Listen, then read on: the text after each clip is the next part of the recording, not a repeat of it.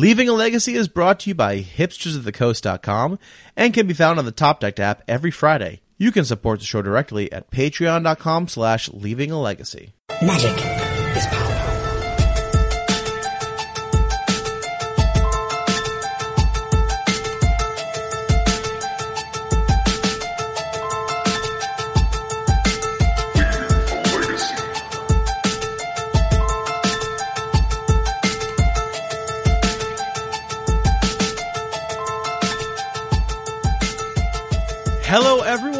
Welcome to another episode of Leaving a Legacy. My name is Patrick. I am your legacy newbie. With me this week, as always, Mr. Jerry. Me. What is up, Jerry? Oh, not much, Pat. Not much. Uh, busy, busy, busy. Yeah, man. It's crazy, crazy busy week. Um, preparing for the Leaving Legacy tournament, trying to play a little bit of Magic here and there, getting uh, getting our stream on. I know you've been busy uh, playing some Magic too, so it's been uh, it's been quite a week, man. It has. It has. I have infinite more respect for tournament organizers uh, after this series of months because this is exhausting, but it's Yeah, all going to be worth it. It's all going to be worth it next week. Yeah. Yeah, for sure. It's going to be super awesome. I can't wait uh, for Saturday to roll around. So this is going to be released on Friday, which means tomorrow is the inaugural Leaving a Legacy 5K at Gaming, etc. Yes, sirree. And fortunately, we're just so busy with everything else going on, we didn't have much time to put together a full fledged episode this week. So we're just going to do some quick updates with you guys and uh, play an episode from our vaults to uh, kind of hold you over. But don't worry, there is going to be a ton of Leaving a Legacy comments, uh, content tomorrow. Uh, this is going to come out Friday. Leaving a Legacy tournament is going to be tomorrow, Saturday. And uh, we're all going to put it all up on uh, our new YouTube channel, right, Pat? Yes, yep, yep. You'll be able to visit youtube.com slash Leaving Legacy, I believe. Uh, we're going to try to have uh, the VODs on there. I'm going to try to break them up by match as well, so they're searchable. So you, if there's a certain matchup you want to see or a certain person you want to watch, um, we're going to have that available for you. Yep. Uh, plus, we got our friend Zach Targon. I mean, some people call him Turgeon, but I mean it's it's Tar it's Targon in our in our hearts. Uh, he put together some awesome deck techs for us that we're going to use in between rounds of the tournament itself, but we'll also throw those up on there if you want to kind of get caught up with uh, some of the different flavors of legacy decks available. Uh, but yeah, I mean we got we got so much we want, let's just do kind of a rundown of what we got planned for uh, you know tomorrow when this episode comes out. Uh, Yeah, we got a lot going on. So we obviously have the 5K, so that will be streaming. Uh, registration for the tournament starts at 10 a.m., I believe, which means round one should start right around 11 o'clock a.m. Eastern Standard Time. oh yeah. So 8 a.m. for you West Coasters. And depending on how many people show up, might go until one in the morning. yeah, I was thinking about that. It's like if if we get blown out here, like we're expecting around 200 people to show up, but if like 400 people show up, we have the seating for it. But it's like this is a one day tournament. We got to get this done today. yeah, yeah, it's gonna be it's gonna be serious, man. It, we have a lot going on. Um, really, really excited. Uh, yeah, it's gonna be awesome. Um, yeah, man, I, I just I'm I'm a little nervous. Uh, doing coverage for I don't know 9, 10, 11 rounds is gonna be a lot. yeah, in a suit because you're wearing a suit, Pat. Right? I'll probably do shirt and tie. You're. I'm bringing you a suit. I hope you know this. Oh God. Um, so yeah, it should be a really good time. Uh, we have some uh, great people, some friends of ours who offer to be our gunslingers for the tournament. Jerry, who are our gunslingers this weekend? Yeah, we got our friends Adam Wallace, Tom Smiley, Zach Targon, aka Turgeon, and Brian B R I A N Cook. It's it, it's going to be great. Uh, we'll we'll throw them up on some feature matches as well. But uh, yeah, they're going to be gunslinging. So if uh, any of our illustrious tournament attendees are able to take them down, they'll win some uh, some booster packs of uh, Masters twenty five. Yeah, it's gonna be sweet. We, if, and if we run out, we'll figure something else out. We'll have another uh, another set of, uh, of, of packs for people. Uh, Tom, Tom was Tom was saying like, uh, I don't, should I do well and like do well or like do bad and bankrupt you? Uh, we also have um, so between rounds we were a little concerned because sometimes there's some downtime. Like if your feature matches finish up early and you don't have uh, like a, a, we're gonna have standby feature matches obviously so that we have you know content just in case. But you know there's sometimes there's 10, 15 minutes around between rounds to burn. Um, so our friend Zach Turgeon is actually also gonna be doing some awesome deck techs for us, uh, video deck techs. He's gonna have them recorded for us. We can slap those right in between rounds, so you get to see deck techs by Zach Turgeon, who's a fantastic uh, legacy player and an awesome guy. And thanks so much, Zach, for helping us out with that. Yeah, hell yeah.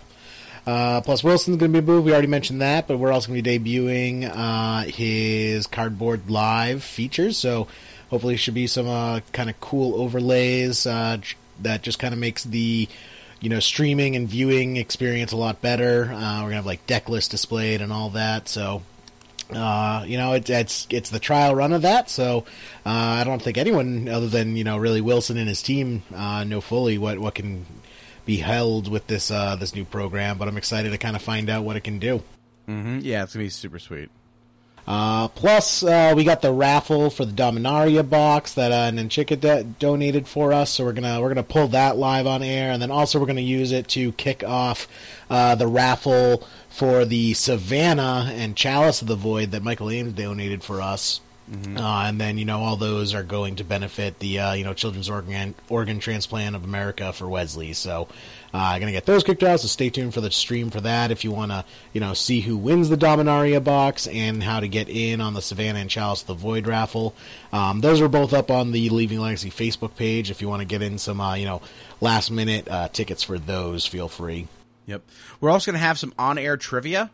Uh, and what's our reward for? So for people who are getting the trivia. Uh, we're gonna have some really cool. I, I, wouldn't say legacy specific, but certainly legacy focused trivia. And uh, what is what's the reward for people who answer that correctly, Jerry? Oh yeah, so our friend Lincoln over at Top Decked uh, donated some sweet premium membership codes. So um, I got a bunch of one year free premium membership codes, and he actually gave me for the grand prize, Pat. I have one lifetime unexpirable Ooh. premium membership code. J- hey Jerry, let me let me get that code, man. I mean, we have we have several one year codes, but now we got we're gonna do that for the grand prize, and uh, that's sweet. Um, you know, basically just, I mean, Top Deck is an awesome free app, but it has a lot of kind of sweet, uh, you know, paid features. Uh, so, you know, this way you can kind of get get a little taste of that uh, that primo primo stuff. Uh, and Pat, I'm kind of excited. We just, you know, we're we're just we're setting up for uh, for the event, and we kind of noticed something on on gaming etc shelves that caught yeah, your eye, Pat. we always talk about how gaming etc has just like the dopest stuff in stock all the time, and we're we're walking around and we see a uh, well, it's an old box set, and it's not like the gift boxes that you can buy nowadays, like the holiday gift boxes Magic has, but it is a box set, and it is like a gift box set. It's one of the old revised uh, like starter deck gift box sets. They're basically like two yeah. starter decks stuffed inside with some glass beads and uh, some mail away stuff and uh, a, a, felt bag for your glass bead life I, I was actually looking, and the box itself, just the empty box, is now more expensive than the MSRP of all the contents when it was first printed. but, That's amazing. But yeah, it's got it's got like a uh, little felt bag like emblazoned with uh, the Magic the Gathering logo, and like that just that bag itself is worth money just because wow. everything's a collectible. But kind of the real cream of the crop is it comes with two revised starter decks. Yeah, so that's going to be interesting. Um, the variance on uh, opening these is pretty high. We I are think, I think like ninety percent guaranteed to be destroying value here. Right, like you have a thirty-three percent chance of opening a dual land.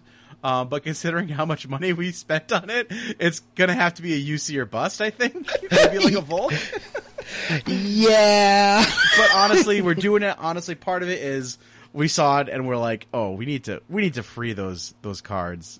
We need to, we need to get those out there. I, I was a firm believer. I don't know if I ever told you this, Pat, but when I was a child and I saw Toy Story, Toy Story One in theaters, um, you know, I took that to heart and uh, I don't think that's ever really left me. Uh, toys are alive, Pat, and these poor, poor cards have been sitting in the dark all alone for the past twenty five years. We need a like we, the, the, the stinky prospector locked away inside his box, not able to play. So they're like, exactly. We need we need to set them free. Yeah, so uh, cards are meant to be played with. Collectors are terrible for the game. We're gonna crack this goddamn box. We're gonna set these cards free.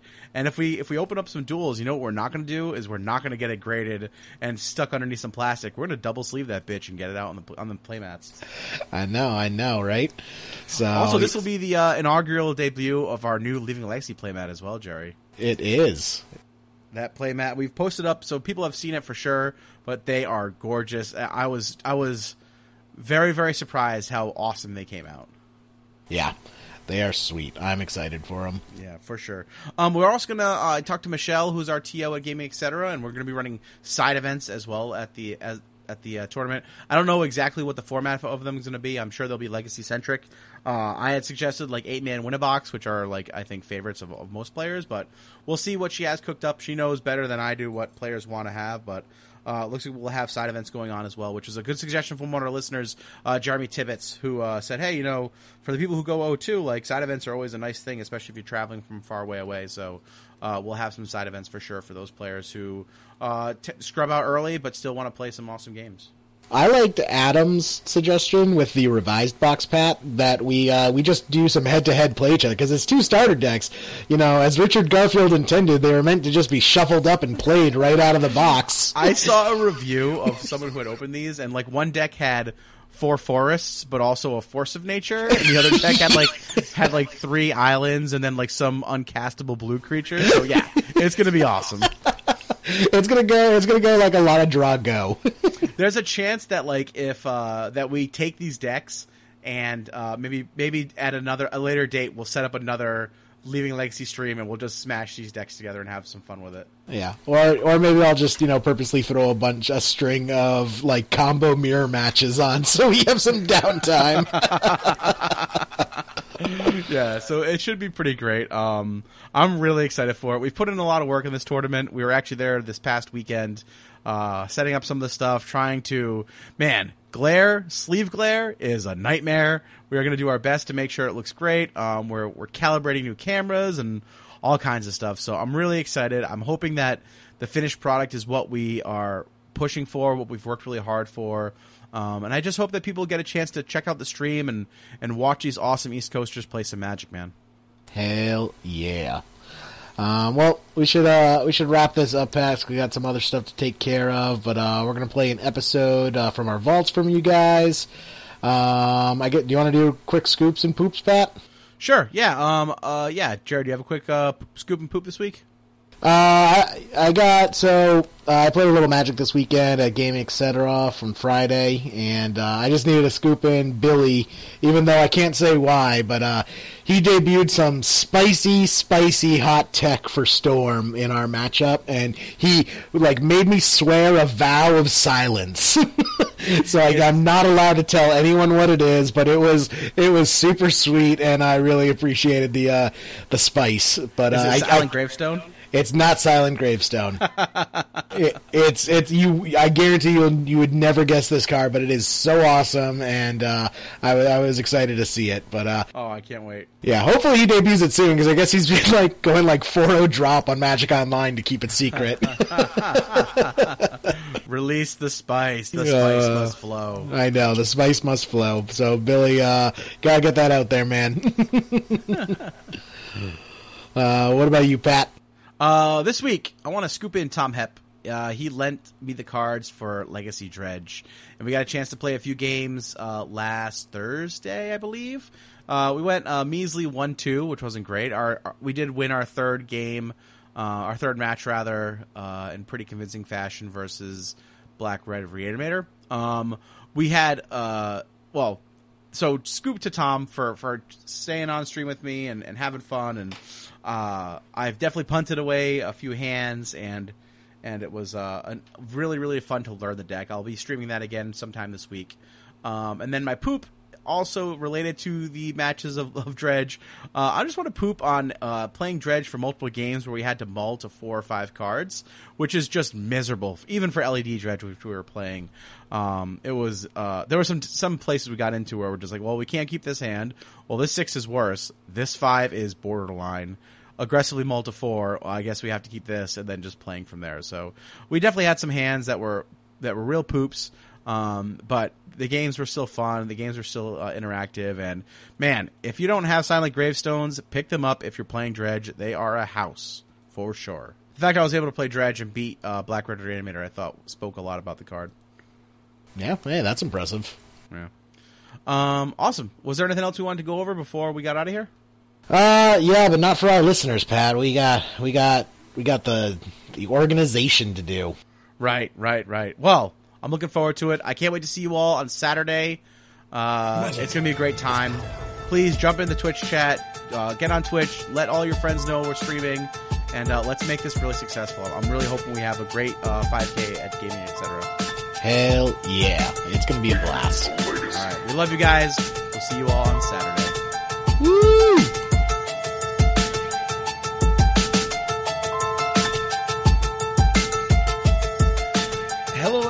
Welcome to another episode of Leaving a Legacy. My name is Patrick. I am your legacy newbie.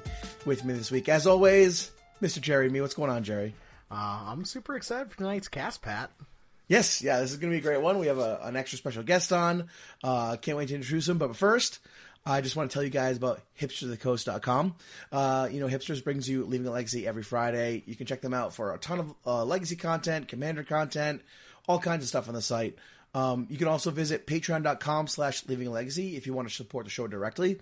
Uh, for a little, as little as a dollar an episode, you can help the show a ton. Uh, we were just able to invest in some really, really great studio equipment.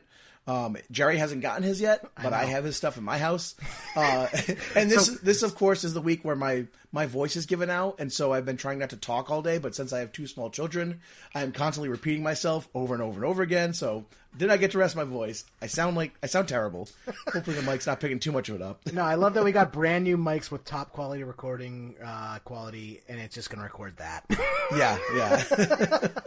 Basically, have two Jerrys on the cast tonight. Ah, thanks. Um, uh, but you know, for a little, little dollar episode, uh, you can support the show. We have really awesome rewards. We have stickers and playmats, uh, shout outs, and a ton of stuff. We have the Discord chat now as well. So check it out. The link is in the show notes. Um, so I am really, really excited to introduce you guys uh, this week to Gavin Verhey. Hey, Gavin, how you doing, man? I'm doing fantastic and excited to be on the show. Whoa, you guys pumped? You guys pumped? So pumped. Can't wait. Can't wait. Yeah. So pumped. I've got my abrupt decays ready. Let's do this thing. So, so we were lucky enough. We're enough. playing Legacy, right? That's what's happening. Yes, I yes. brought, brought my tech. Hopefully we're ready to go. That's a uh, good card. Good card. Good Yeah, choice. we we were lucky. It's just 60 abrupt decays. It's not legal, but I'm really hoping, Can't- really hoping to get some mana somewhere. Can't cast all of them, but I'm guaranteed to draw Abrupt Decay. Good thing everyone's playing counterbalance these days, know, right? No problem. Man, you're on the cusp no of the meta. Man, I'm really impressed. Yeah. This is what happens. Oh, we're when just in the future future league over here. We're we're playing the next the next meta. This is what happens when you get into Wizards. You, you get behind the times, Gavin. It's all about or Death Knight ahead Shaman. of the times. You guys see, you guys are behind the times. Yeah. I'm in the future. I Of course, of course. The Legacy Future Future League, which in my heart of hearts I hope is in the uh, deepest, darkest corner of Wizards of the Coast. So, should, do you want me to tell a story about the future future Oh, league yeah. I've got? Go Right. for it. Please, yeah. So, uh, in case viewers, uh, you haven't, or viewers because you view a podcast apparently, um, if you haven't figured it out, I work at Wizards of the Coast. I'm a game designer there, and um, one of the things that we do is we test future sets because hopefully it's important that our, our game is balanced, and we have what's called the Future Future League or the FFL for short. Um, this is where we play test upcoming sets. It's usually about a year and a half ahead or so, year to year and a half ahead.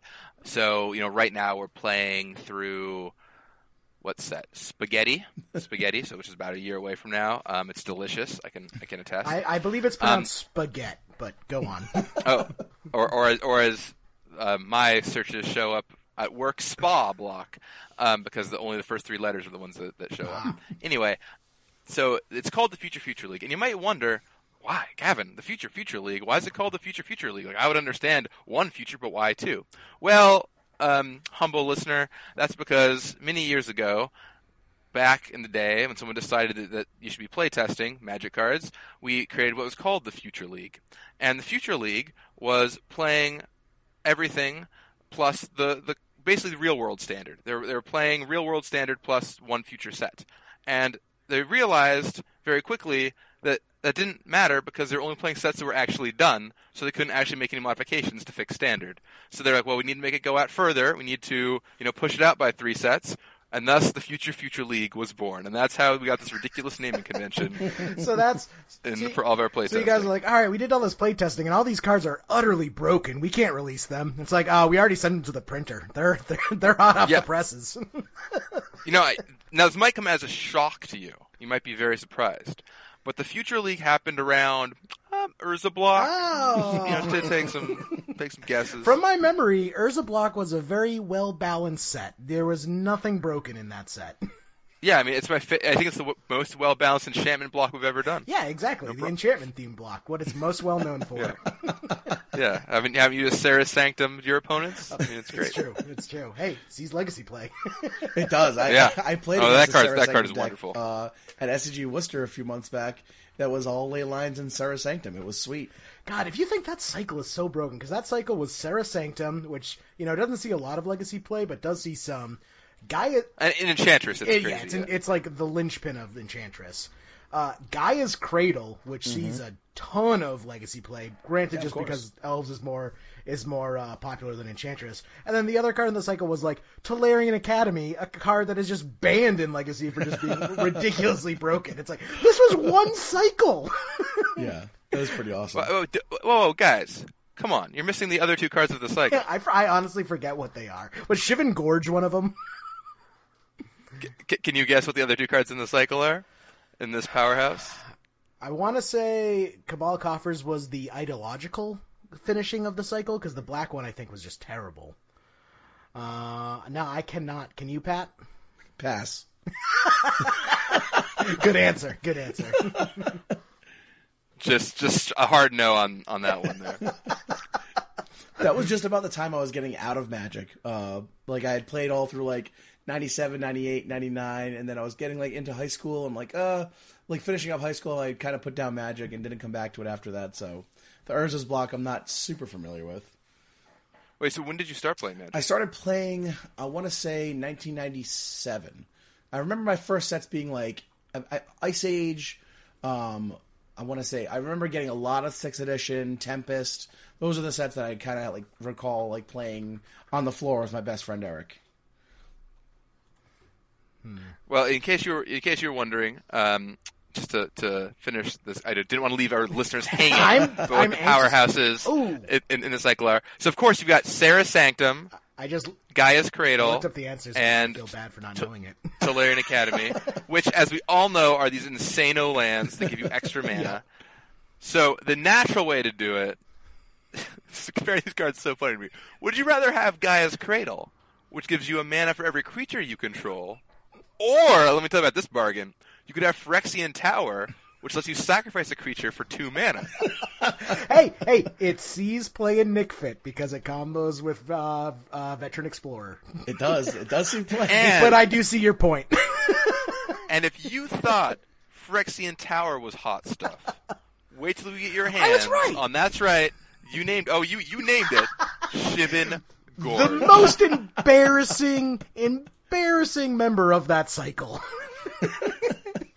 um, can I just say, Gavin, that when Ixalan was being spoiled, I was talking to my friends about the flip lands, uh, the legendary lands um, cycle, and we were waiting for the red one to be spoiled.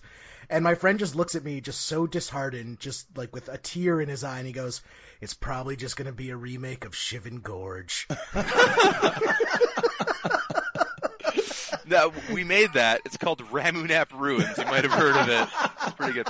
You, you know, uh, the crazy part is we look at we look at these five cards, right? And we're like beating up on Shivan Gorge. We're like, you know, LOL Shivan Gorge. Go like, you know, hang out in the corner with with your friends or whatever. But Shivan Gorge would be like a, a standard playable card, like in a red deck, three three tap Yeah. for a land deal damage to your opponent. That's totally reasonable as a way to finish out games. Like I would play one one or two of these in a lot of Oh, my yeah, red like, decks, um, and yet and a red you know, splash in a control deck, totally doable. And, and it's, it's all just context, you know. It's like, well, yeah, obviously this this cheeseburger is way worse than this steak, but you know, it's it, this cheeseburger is probably better than eating cow dung, you know. So like, you gotta you gotta pick you gotta pick your battles. It really, it really, that's true because I mean, it's just not fair to compare Shivan Gorge, which is pay three mana to deal one damage, not even to a creature or player, just straight up a player. Does hit all of your opponents. That's though, true. not Ah, just that's one true. of them. Each so of you every got that commander. going for you. yeah, deal one damage or Tolarian Academy, add you know all the mana to your mana pool, just take over the game. Uh, it was It's it fun. was kind of It's a fun. bit of a rub in when uh, Shivan Gorge was chosen as to be uh, part of the From the Vault series. from the vault lands. yeah. yeah, that was that was the first from the vault that I worked on. Oh, Um, sorry. but in- but- sorry. No, no. But in my defense, um, the list was chosen by the time I got to it. I just wrote like the text for it, basically. um, I, I, so I, that's had when From the Vault was passed off to me. So I wrote the text for that, and the cards were already locked in. And then I did From the Vaults all the way up through From the Vault Angels. And then I passed that, that off to Sam Stoddard. So I did what From the Vault twenty, Ooh, that was, and I, I did like From the Vault 20. yeah, and a couple others. But yeah, that, that was fun. Nice. So we got to meet you, Gavin, for the first time uh, at HasCon, which was uh, what like a month and a half ago now. It seems like it was just yesterday. Um, and you were around there, obviously, and um working with wizards, but also cosplaying as as Jace, as you are wont to do from time to time, um, which was which was super sweet. And and and Jerry and I have been singing the praises of both you and and Watsy on the cast uh, since we got a chance to go to HasCon and and meet all you fine people. So I just wanted to say, first of all, thank you for that. Oh, my pleasure. I mean, HasCon was an amazing event, and it was partially so cool because I got to meet all these different people who, who, you know, came from this very magic focused thing. So meeting you guys and a bunch of the other magic players was a total highlight. Yeah, it's super awesome. Um, so I want to kind of just get into a little bit about you first of all. Like, tell us a little bit about your your magic background, kind of how you discovered the game, and and things like that.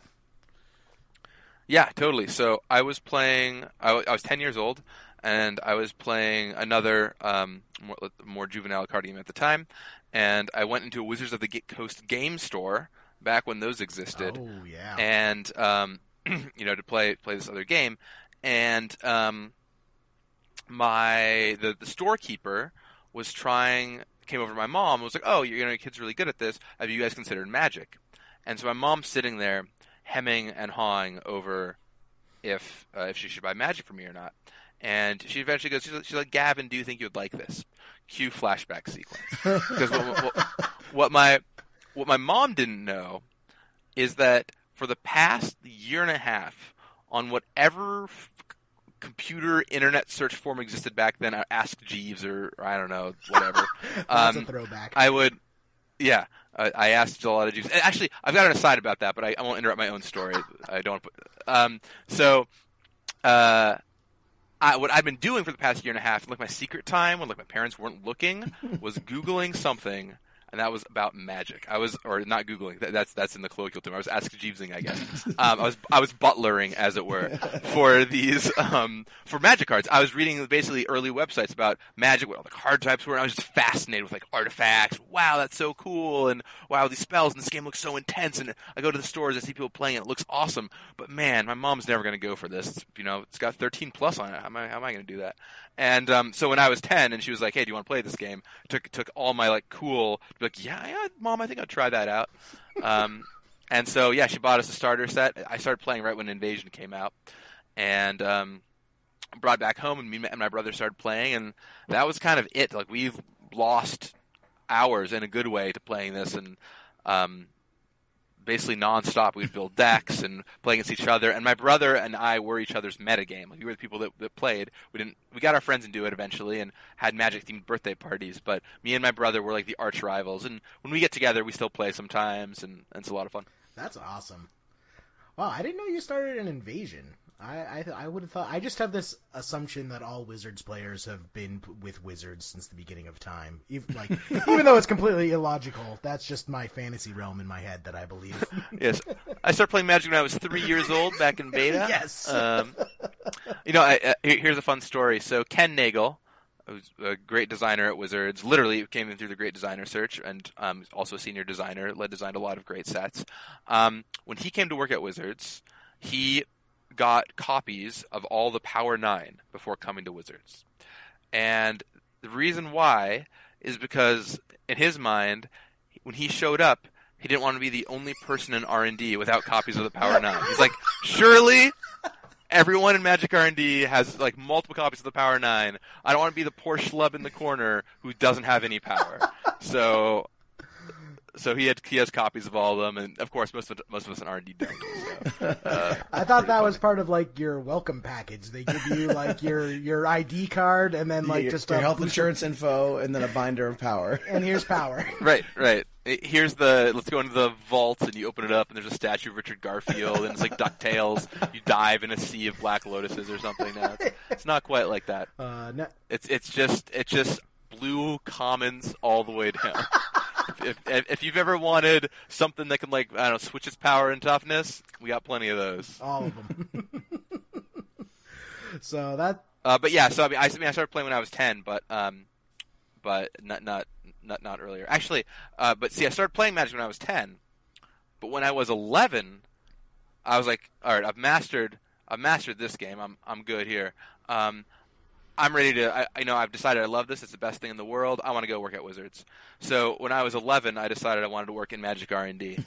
So wow. So you're literally And- one of and I- those kids who are like, I'm gonna be a fireman, and then ten years later he's a, he's a fireman. Except something like that yeah so i i went to um i had the fortune of living in seattle and i still live in seattle at the time and um, I went to a local pre-release, and back in the day, we had like the big regional pre-releases, and because we lived in Seattle, a lot of Wizards people showed up to these, you know. So we had people from, you know, Rosewater would come down and hang out in them, and so on and so forth. And I went to the Odyssey pre-release, and this was about a year, exactly after Invasion came out, and I decided I was going to work for Wizards.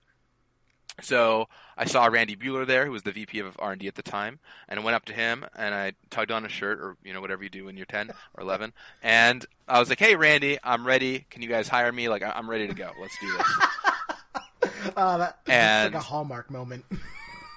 yeah, and yeah, he throws me a coke or whatever. He's like, "Kid, catch." No, um, uh, it's so Randy looks at me and he's he's really serious, and he's like, "Okay, kid, if you want to come work for Wizards, you're going to need two things." And he says the first thing you're going to need is a college degree. And my heart just sinks. I'm like, I'm 11 years old. It's gonna take forever. Like, when is that gonna happen? Like, I'm gonna, I'll basically be dead by the time I have a college degree. You know, like it's all my great magic skills are gonna be be wasted. But the second thing he said is uh, make sure that you're a really good Magic player because we like to hire people who are good at Magic. So because they, you know, to make the game, you have to know a lot about the game and, and be into it and be a pro player. And I was like, well, I don't know about this whole college degree thing, but like, but like a pro Magic player, that's got to be easy. I mean, anybody should be able to do that. Uh, As we all know, that's how that works. So, um, so I did. I mean, when I was 11, I basically committed myself to. I was like, all right, well, if I want to work at Wizards, I'm going to get a college degree. I'm going to play pro Magic. So I went pro. I qualified for my first pro tour when I was uh, 16, and I started college when I was 16, and then I graduated college around 20. Played a bunch of pro tours. Um, you know, did, did a few things here and there that were Magic related. Wrote, for websites, Star City Games, and so on. And then when I was um, 21, I got picked up by Wizards and been there for about actually this week is my six year anniversary at Wizards. Wow. so I've been there for quite a while now. Congrats. Yeah. Is that a little bit like uh, being a kid and getting to go into the the Willy Wonka candy factory? Because that's what I imagine it's like. Which part? I mean, yes. I mean, not, the answer not the is yes, but like which part? kids getting picked Yeah, off one where's by one part. where's your crazy tunnel with the I flashing mean, lights and the yeah, nightmares? I mean more like when they get. Oh, you guys should have been there for the great designer search. Like Rosewater's Willy Wonka, and he's walking up the through, and he's like, "Oh, sorry, Jon Loucks, you get stuck in the dinosaur tube or whatever." I You know? just picture just picture Rosewater just like pulling a giant lever and then just like a trap door opening up underneath the Jon Loucks. It's only funny because it's true. I can imagine him singing that. What is that like? Uh, oh, geez, the world of imagination. yeah. when you dream. yeah. But instead of Oompa Loompas, we have homunculuses, and it's just, it's just oh, weird. that's that's way better though. Way better. Oh, so good. Homunculus, homunculus, doopity doo. I've got only one eye for you. Jeez. All right, so uh, I might not want to. Well, work we're on this. about a half hour in, and we're through uh, the first bullet point on our show notes. so I'd say we're making pretty good time. Yeah, we're doing great. We're doing great. Hey, the uh, the turtle, the tortoise always beat the hare in my storybook. Sure. Yeah, Sure. I mean, yeah, the tortoises are like one four, so it's gonna be they're pretty Yeah, you, they, they got big butts. I've never lied about that. like a, a rabbit's probably like a one-one with haste. or Forest Walk, Zodiac Rabbit represent. Yeah, there we go. uh, all right, so so you just discovered right off the bat, you're like, I'm going to work for Wizards. Um, Yeah. See, my big thing is I've never really had a desire to do the Pro Tour, just because I've never really been interested in Pro Tour formats. But like, what what do you feel you gravitate the most towards? Well, you know, first of all, to that comment, I want to say to you, you and anyone listening, is that's what Randy told me at the time, and that was very much the mindset of the time, and it was true then. But now, uh, while we do hire a lot of Pro Tour players, especially for the play design team, we picked up Paul Cheon and Melissa DeTora and, and all these, these great players recently. We, from the design angle of things, we actually don't necessarily look as heavy at Pro Tour players anymore. We want people with design chops. So, you know, make make games, work on games, get your name out there, get get recognized, write articles. You don't have to be a pro level player. I mean, doing if you if you look at me, yes, I played in some pro tours, but I was never as good as at Paul as Paul Cheon or LSV or anyone like that. And I just wrote a lot, got my name out there, showed that I was good at design, and did a bunch of things to showcase my design abilities, and that got me got me in the door. Um, and you know, I I even you know, I played in a bunch of pro tours, but you don't even have to do, that. Like if you, there's a lot of people who came in through ways that have nothing to do with the pro tour and are marvelous members of R and D. So, really, my biggest advice to anyone who wants to work in R and D is play a lot of games and try designing some of your own games. And if you can get them published, um, do so. Um, but anyway, to your question about favorite formats, my favorite format, period, is is a little uh, unorthodox, but it's probably mental magic. it's probably not one you get a lot. Um, no, that's that's not a popular one, but that is an interesting choice. Um, I am the Seattle. Actually, I'm, I'm just. I'm gonna wipe a little dirt off my shoulder here. I'm actually the Seattle Mental Magic Champion. I've got a trophy in my room that says it. It's pretty nice. proof, proof, I- not fake It news. lights up. It lights up. Ooh. It's pretty special. As all good trophies Um, do, of course. if you've never played Mental Magic before, it's it's pretty simple format. Um, you, all you, the key is you can any card in your hand. You just draw a hand of seven cards, no big deal.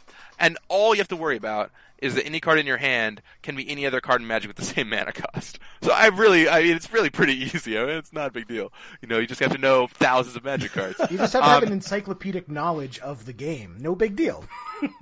Um, but outside of that, which, which I play pretty seldom, uh, Cube Draft is a format that I really, really, really love because I get to play with you know a lot of my favorite cards, but you get to put them in really cool combinations. And despite the fact that I've played you know probably 50 plus cubes and I've cube drafted hundreds of times, I'm still finding new fun things to do, and, and I really enjoy that.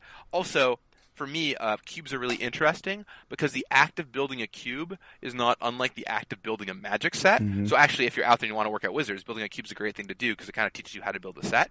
And you really get to learn about what makes things work. And you're constantly doing what you're doing when you're designing a- a set, which is tweaking and pulling cards in and out. And it's like, oh man, my blue's a little weak. What can I do to tune that up? And um, that that's pretty awesome for me. So that's for limited formats. Um, as far as constructed formats go, if you want to play uh, 2004, uh, 2005 extended, that format's great. um, lo- love that one. But for stuff that's going on right now, uh, modern is something that I totally adore. I play a lot of modern. I play a good amount of Commander, I, especially leading Commander 2017. I have a good amount of experience with it, and then standard, of course. Um, I, I stay up to date on for our play testing, as well as when I like to go out and spell some people. Oh, I want to have a standard deck available, so I like to make standard as good as possible. So I mean, really, you know, I play everything, even oddball formats. But I love Cube Draft, and I love the range of cards available in Modern. Nice. That's sweet. Yeah, you know, but you didn't say my favorite format, which is uh, block constructed. What happened, Gavin? Why'd you guys kill block constructed, man? So I'm just gonna I'm just gonna point this out. We're on a podcast called Leaving a Legacy. Don't change the topic.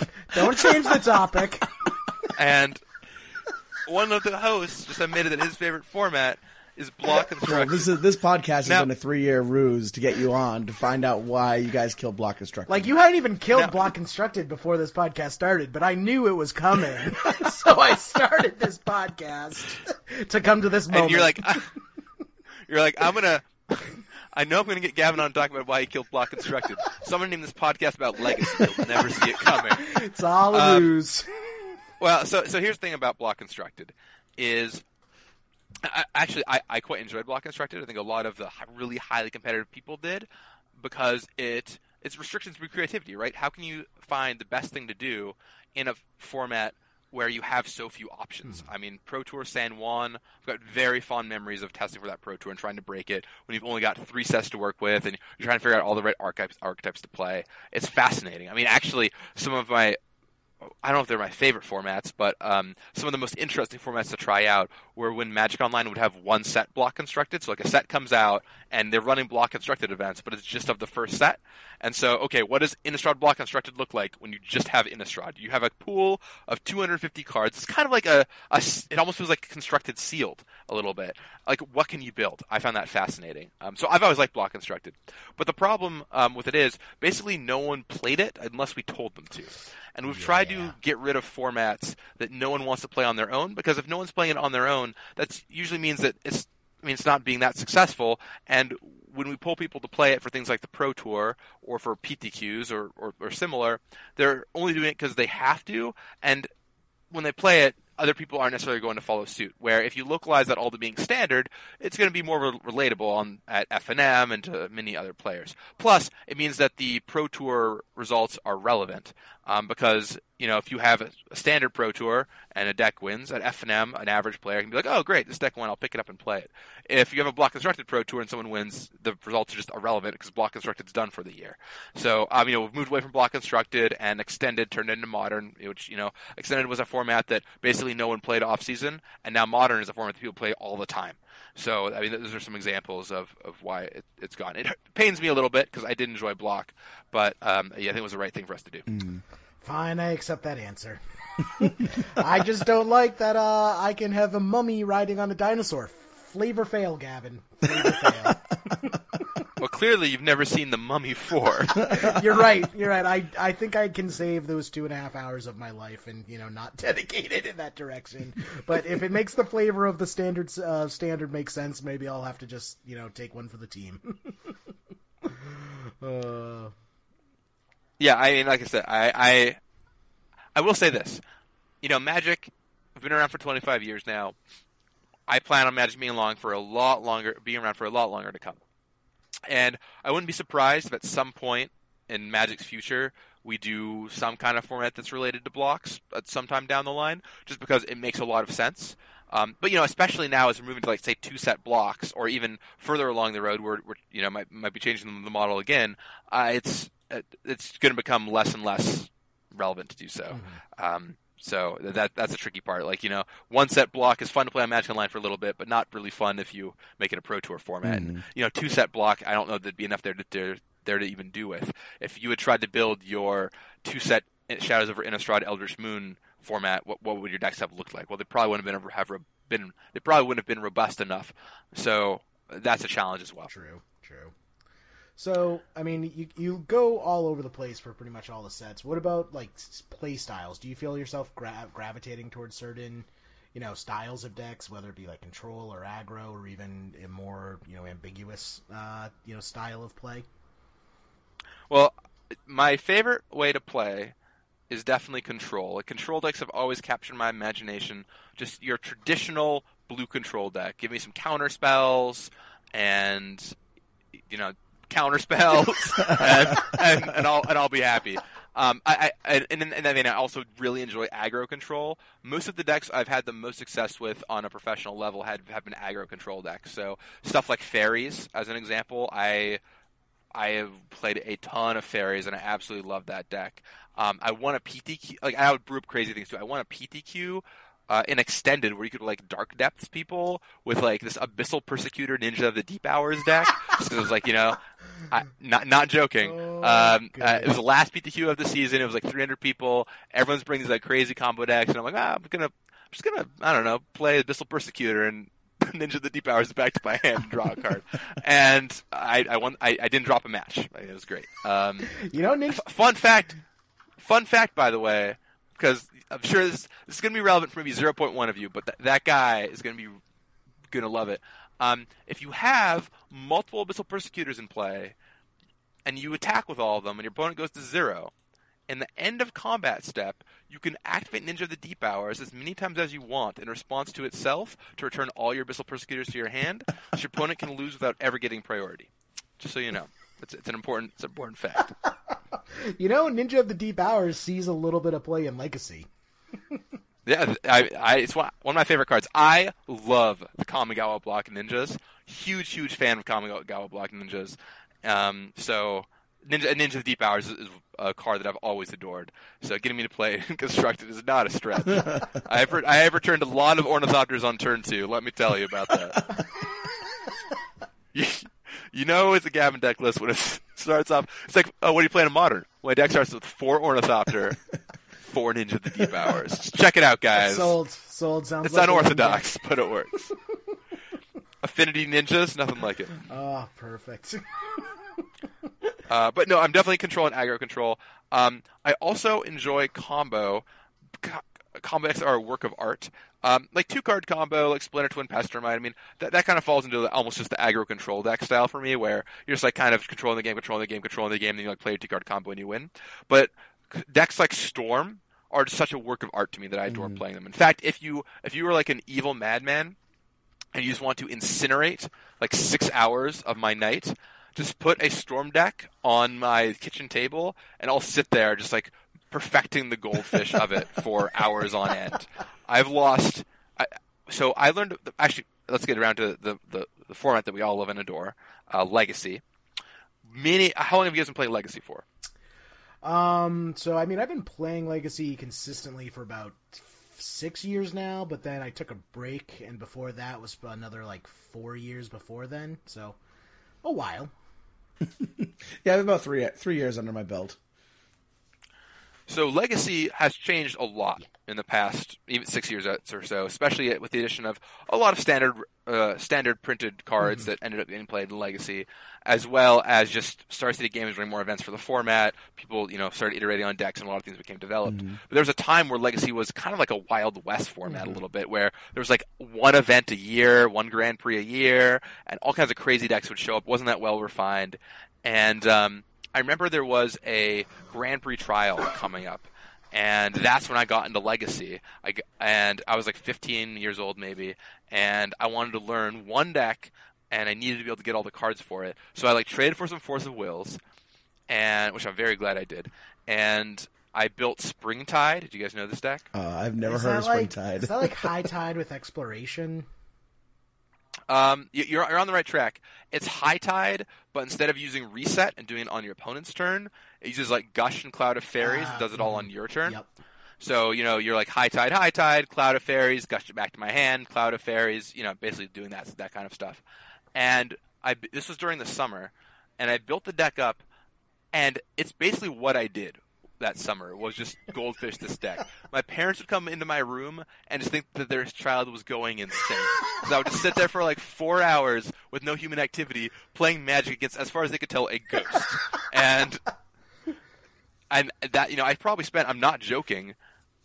50, 60 plus hours just at home goldfishing this deck. Like at night, my parents would say, "Okay, go to bed." Be like, "Oh, mom, I'm going to bed now," and then I'd stay up for like four hours in the dark with a flashlight, goldfishing Springtide. It was an addiction, um, and I love it. I actually still have it together, the exact list, because it's so much fun. Um, but then, yeah, Storm and Extended and, and Modern, and Goldfish that, um, and I really love it. I, I played in a few tournaments too, um, but just seeing the work of art and like getting those mastery loops in to think, okay, I'm really going to learn how to do this right. I got to pl- I got to play this card first or this card first. Or if I d- if you know I play this peer through depths first, that means I can't splice a desperate ritual onto it later, so I should do this other thing. Just learning tiny, tiny things like that is fascinating to me about Magic. So those are, those are some of my favorite archetypes. Also, I mean, I haven't mentioned aggro. Nothing wrong with a good old fashioned aggro deck. I've won a lot with Affinity, won a lot with stuff uh, like that. I'm more than happy to play it, but there's something about control and combo and aggro control Mm-hmm. that has, has always really drawn me to it. So you're telling me if you go to a legacy deck to uh, legacy tournament tomorrow, you're sleeving up tin fins. That's what I'm hearing.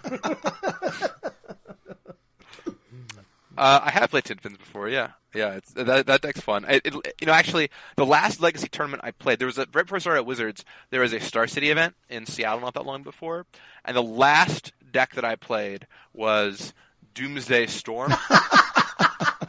we just did a stream with And- Tuesday. We know how miserable it is. oh, I oh I, I I saw your stream. It was on Reddit. Congratulations. Oh, was it? Um, yeah. Oh, you guys didn't see? Yeah, it was like one of the top t- ten threads on Reddit. Was like was uh, you doomsdaying and anyway, it's a long story. But um, so I so Ari Lax is a really good friend of mine. Ari and I've been playing Magic together since we were like 13 years old. We met in the Junior Super Series, the, the circuit for uh, that existed back then for kids for scholarship money. And so I've known him for a really long time, and you know we always worked on on decks together. And I couldn't figure out I forgot to play in the Star City Legacy Open. So like 48 hours beforehand, I'm like, "Hey Ari, um, I can't figure out what to play. What should I play?" And he sends me a Doomsday Storm deck, which I've never played in my entire life, and and so I'm like, oh, whatever. I'll, I'll just I'll play a lot of, of combo decks. I'll just leave this up, and you know, Ari tells me a few Doomsday piles to get or whatever. and it's it's round one of the of the tournament, and um, yeah, we're in game game two. I I won the first game just by like normal normal comboing, uh, tendrilsing my opponent, and we're in game two, and I cast Doomsday, and my opponent's like, all right, it was it resolved. I'm like, all right, crap, got to figure this out. So I'm like, all right, what should, what should I get? Well, I'll get like Sensei's Divining Top and Sensei's Divining Top and Helm of Awakening, and then I get Shelldock Isle, and then Cloud of Faeries. Because what you do is you put you put Emrakul under the Shelldock Isle, and then you like you know make I don't know you make like a, like a bunch of mana. And you draw your cards for free with with um, Sensei's Divining Top, and then you like play your Shelldock Isle and you Emrakul them next turn. It's easy. Um, now there's a lot, and you play Cloud of Faeries to untap your Shelldock Isle, so you can do it right away. So you can cast your Emrakul, right? Um, no problem. Well, you might have noticed um, in my plan here that the five cards that I searched for were Helm, Top, Top, Cloud of Faeries, and Shelldock no Isle. article in that. So I, so I, I, I do the whole thing where where I go top top, you know, I get Infa top Helm Awakening, I like brainstorm or whatever to get the cards that I need. I Infa top Helm Awakening. I, have Cloud of Faeries in my hand. I play Shelldock Isle, and then look at my stack of zero cards in my library, and realize I made a tremendous mistake that I needed. I needed to get a pile that contained Emrakul the Aeon's Torn to be able to find Emrakul the Aeon's Torn.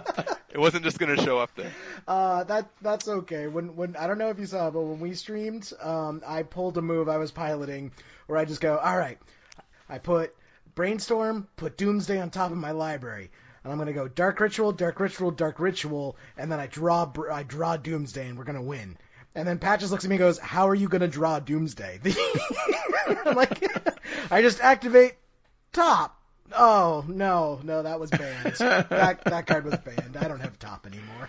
Yeah, that was that was not fun. that Our was not a fun stream. Our plan every every game was to all right, we're gonna sideboard into Monastery Mentor, and we're a Monastery Mentor deck. That's what we did. Oh yeah. Uh, so I won game one. I lost game two of that match. Game three, I sideboard out my Doomsdays. I was like, I'm just gonna play a Storm. then I won the match. So you know, I don't know how the opponent felt for me to just mess up my combo and then still win. But it, it, was great. Uh, it reminds me of um, so many years ago in- the Flash Legacy Pro Tour. Do you guys remember that at all? Or uh, or the Grand Prix, not Pro Tour. But do you guys remember the Flash? oh, uh, like Grand oh, Prix? like Flash Hulk. Yeah, Flash Hulk, where Flash Hulk was, was the deck. So, um, Steve Sadin, who is um, playing Flash Hulk, um, he got the list from Billy Moreno, and he, I, Steve Sadin ends up winning the tournament um eventually. Um, spoilers. And he's playing in round three against, or round four maybe, against Owen Turtenwald. And Owen Turtenwald is playing Goblins, which is the deck that he always plays, has always played. And um, Steve's won the, the fir- first three rounds because he just casts Flash, puts Hulk into play, and his opponents concede. And it's like everyone knows what happens from there. So Steve's playing against Owen, and of course, you know, Steve's like, "All right, uh, Flash, Hulk, game," and Owen's like, "All right, we'll, we'll play it out." And Steve starts panicking because in playtesting, all they had done was just go like, "Okay, Flash, Hulk, next game." and and he got the deck from Billy, and they had never actually like gone through the steps of the combo. so he's like, all right, all right, I'm gonna I'm gonna figure this out. Um, okay, uh, all right, I'm gonna get Karmic Guide and Carrion Feeder. All right, so Karmic Guide back the Protean Hulk, and then I'm gonna sack the Protean Hulk to the Carrion Feeder. I'm gonna go get Kiki Jiki. Okay, now I'm gonna tap Kiki Jiki and copy the Karmic Guide, and in response, I'm gonna sacrifice Karmic Guide to the Carrion Feeder. Nope, that's that's not. Nope, that's not going to work out. It's not going to work out very well for you. Uh, so he just fizzles his combo. He loses to Owen, and then about 24 hours later, in the finals of the tournament, he beats Owen Turtenwald to take the Grand Prix. yep. He figured out the uh, he figured out the combo in those 24 Yeah, hours. in, in, the in the remaining remaining rounds, he figured out what he was supposed to do. So it's good times. Always make your opponent play it out. It's like the like the LSV story with Storm, how he forgot to include Tendrils of Agony in his sideboard, and he would just go, uh, uh, Burning Wish. I have uh, six mana in my pool. Storm count is twelve. Concede. Okay, cool. Let's go.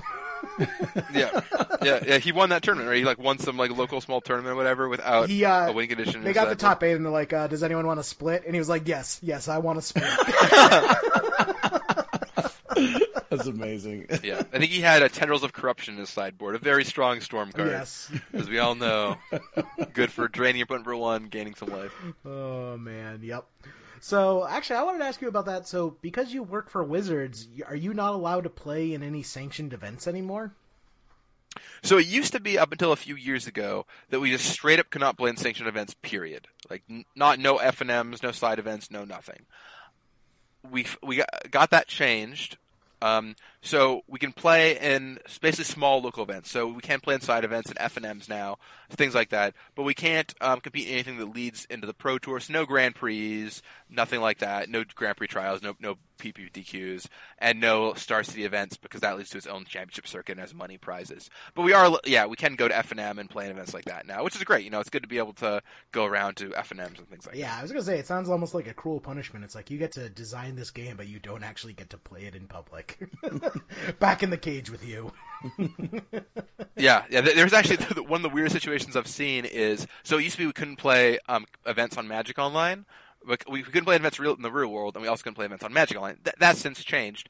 Um, but when uh, Vintage Masters came out on Magic Online, uh, the only way you could play it was by drafting. So it was literally impossible for any of us to actually go and play the set. Even the design team of the set could not go and play it because That's cruel. there wasn't any real world product, and the only way you could do it was Magic Online draft. So it, yeah, it couldn't be done. But yeah, that's that's been since changed, and yeah, I, th- I think you know we wa- want to be careful because we we do have inside information. We do know what all the all the good good cards and decks that we've made are. Um, Do you though? we don't want Do to you use though? Because you know, Skull Well- Clamp got well- printed. well, right. Uh, I mean, what I, what I was going to say is, is we know is we know more than people do when the set comes out. Um, but there's 20 million Magic players, and there's 50 of us. right. So we very very quickly get outscaled. And while I agree we shouldn't, shouldn't be playing the Pro Tour, um, you know, it's nice that we are able to go out and play in local events and, and have a good time. We also we like can't play in events within two weeks of the set coming out or a week of the set coming out, just so it's like okay, let other people get a chance to play with everything. And I think that's totally reasonable. Just to say, hey, okay, well, you guys go figure out standard for a week, and then after some of the early results of Star Cities and things come back, then we'll go and play and not show off our decks till then. I, I think that's pretty fair because I think 20 million people can put in the same amount of man hours over the course of a week as the entire R and D team did over the entire development of the set. right. so yeah, And, and yeah, the real world also has the gigantic advantage, and this is not to be understated, of they get to know what the standard format before it looks like. Mm-hmm. Because when we're playtesting, you know, for so let's say I'm working on Spaghetti FFL right now. Well, that's a year out from now. That means that there's three sets that have hit standard that haven't hit the real world yet. And those are going to have impacts in standard, and we're still playtesting for Spaghetti with all the information of what we think is going to hit from the three sets before it. Mm-hmm. So if some of those cards don't hit, or things that we predict, or, or things that we don't predict hit do, like cards that we missed, or you know whatever else, um, that means that the format's drastically going to change. So it becomes a little little easier in the real world to figure out what you're going to do with the next set when you're not having to when you're not having to think about all these conditionals. Okay, what if what happens with this set? What happens with this set? What happens with this set? So that, that's a big advantage the real world has over us as well. so I guess does that does it happen that you guys just are just completely off the mark? Where you're like, all right, uh, red white dinosaurs is going to be huge. It's going to be the best set, and then it just turns out that it just doesn't see any play whatsoever. Everyone instead goes with you know black white vampires is the best set, or is the best uh, deck. Sometimes we end up off the mark. Um, although often when it comes to full-on archetypes these days, we try not to be too prescriptive. Uh, an example is with with Ixalan, we made a bunch of tribal stuff, and we made it all pretty reasonable. And we, we figured, okay, some of this will hit, and so, some of it won't. We're not going to say, okay, well, we want, you know, we're we're going to purposely make it so three of them are bad, and that one of them is good, and then we're gonna uh, then we're gonna push the really really good one, make sure it shows up. And there actually there was a time where that that's how things worked. If you look back at like Odyssey Onslaught um, days, we very very clearly pushed what decks were good. Um, Blue Green Madness being an, an Astral Slide as great examples of this. It's just like, hey, we're gonna make a linear inside this block. It's gonna be cycling matters. We're gonna put all the cards here. We know it's gonna be good. We're gonna push it, and it's, and it's gonna go out the door. Yeah, and, yeah, and, but I know. and now wait, I know that firsthand because the first ever Magic deck I ever built was Onslaught Block Bird Soldiers. It was not very good. I could tell. yeah, yeah, that was not one of the push tribes. I'm just gonna just let you know right now. Uh, there were some tribes that got good treatment. Bird soldiers, not so not much. so much. You gave us a Lord though. I thought I was golden. Um, right, yeah, even Brigadier, yeah, right? the, Can't the lose. six mana Lord. That's a card. That's a card that I'm sure everyone on the listening to the podcast knows. Gives all birds and soldiers plus one plus one, including your For six mana. That's Um, great. for six mana. It's what a bargain. It's great in the birds versus bees dual deck. Um, anyway, so uh, Uh, that's a that's a great April Fool's product. Uh, we, so, I, um, okay, I'll, I'll finish telling one story, and then I'll talk about that, the birds versus bees deck. But um, we, yeah. So nowadays in standard, we, we do try and figure out by the end of testing. Okay, we think this is going to hit. We think this is not going to hit. You know, like with, with Ixalan, there's some tribes we thought were, were probably going to be more successful than others for standard. But it's not like if this doesn't hit, we're going to be like, oh my gosh, I can't believe this didn't hit. And it's not like one of the tribes that we didn't think was going to be the best one hits that we're going to be like, oh my gosh, I can't believe this hit. Because we're like, okay, they're all reasonably strong. They could all hit depending on what comes out around it.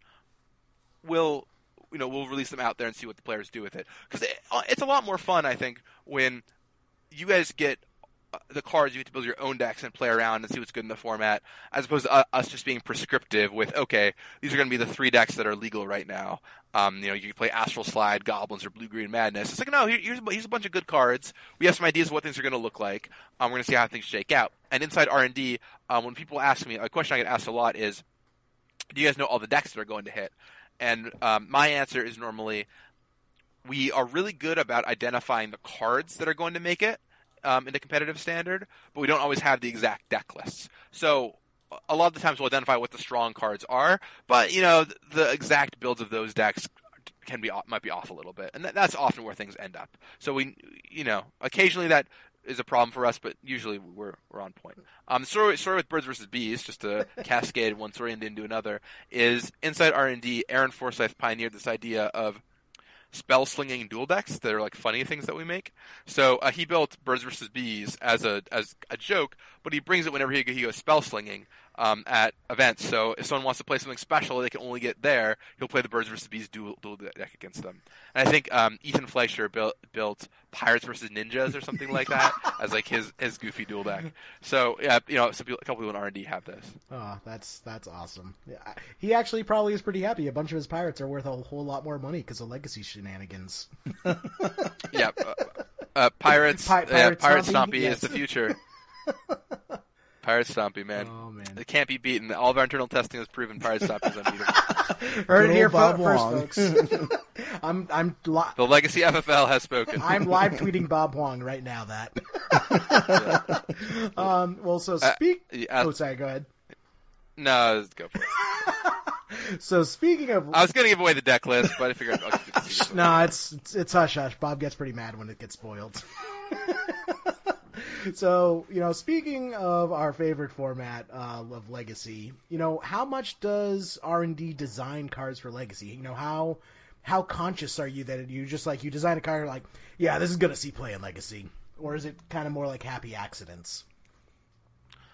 sometimes so there's a little, little bit of both there. Um, one of the big challenges of designing cards for Legacy is Legacy. You know, of course, it has everything legal in it, which means that having a card hit Legacy is just a lot harder than normal. And if we want to make a card hit Legacy, it has to go through Standard, which means that there's a big challenge with um, okay, how can we make this not blow up Standard? And um, help out Legacy. Now, now, there's a few things that, that help help out here. One is supplemental products like Conspiracy and Commander, which I'll get to in a little bit. But um, let's talk about Standard for a second. So we assume that every now and then, some percentage of cards that we miss will be strong enough for Legacy. Uh, an example of this um, might be Jace, Vryn's Prodigy. We knew the card was good. We played it a lot in Standard, but we didn't really expect it to see Modern and even Legacy play. And it, you know, it sees it doesn't see a, a ton of Legacy plays. It sees a little little Legacy play. Um, it sees, sees some Modern play. animator play. And- yeah. Yeah, and that's an example of a card. It's like just by naturally, by making enough Magic cards, we are going to make some cards that end up seeing play in Legacy because they're strong enough. So that's one route the cards get in- into Legacy from Standard.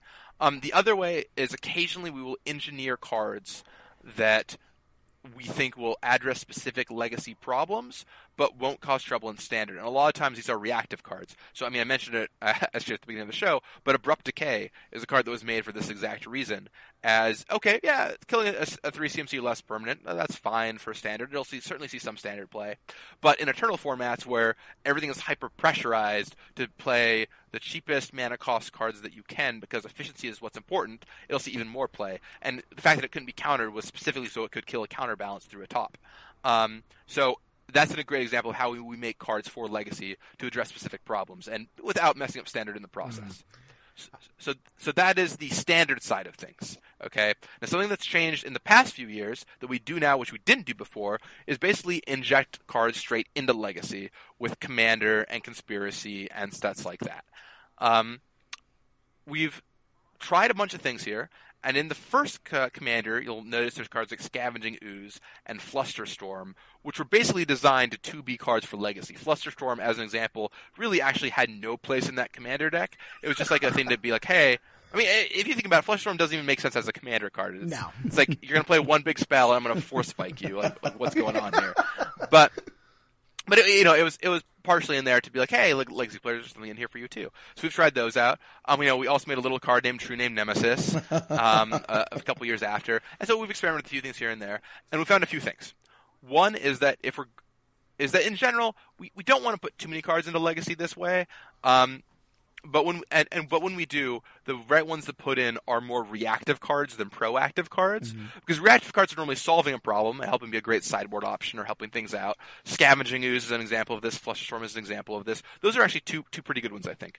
Um, proactive cards though cause problems because to be proactive in Legacy, your card your card has to be pretty strong. So we're basically just making a super strong card that is might, might might not be that fun to play against. An example of that is True Name Nemesis, which is really not that fun to play against and is a proactive legacy card. Um, also, you know, some things that might enable certain decks is pretty cool too. So if there's a deck that's on the periphery, they'd be like, oh man, everyone loves playing this deck, even though it's not, not that good. Throwing in a card or two in a supplemental set could be a cool way of making that deck slightly more viable. And you might see some more of that as, as time goes on.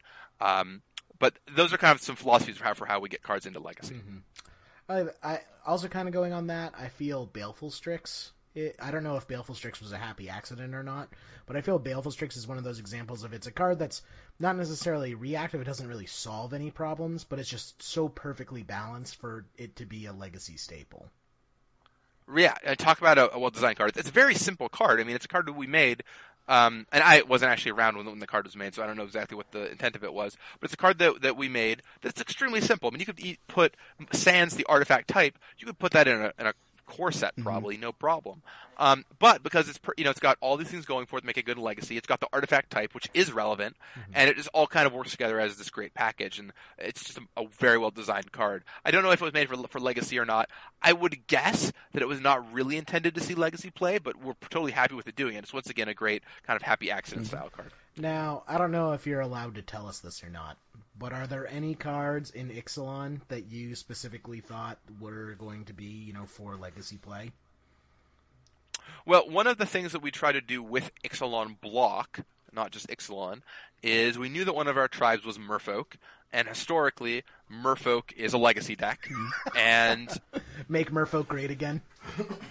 well, yeah, I mean, maybe we'll, you know, so we were like, okay, maybe we'll try and take a few Merfolk shots, yeah, just to see if if they help out that deck a little little legacy, and you know, all I'll say about that is the block's not finished yet, so All right. Nice. Um, we'll, we'll see what happens by I'll the keep end of eye it. out. For the next block, can I put a request in? Um, goblins have really fallen off the face of the earth. Goblins need some love. Well, uh, here's what I, here's all I'll say about goblins, which is, you know, after Ixalan, you know where we're going. Uh, I believe it's Domaria. Uh, Dom, I can never pronounce it. Domaria.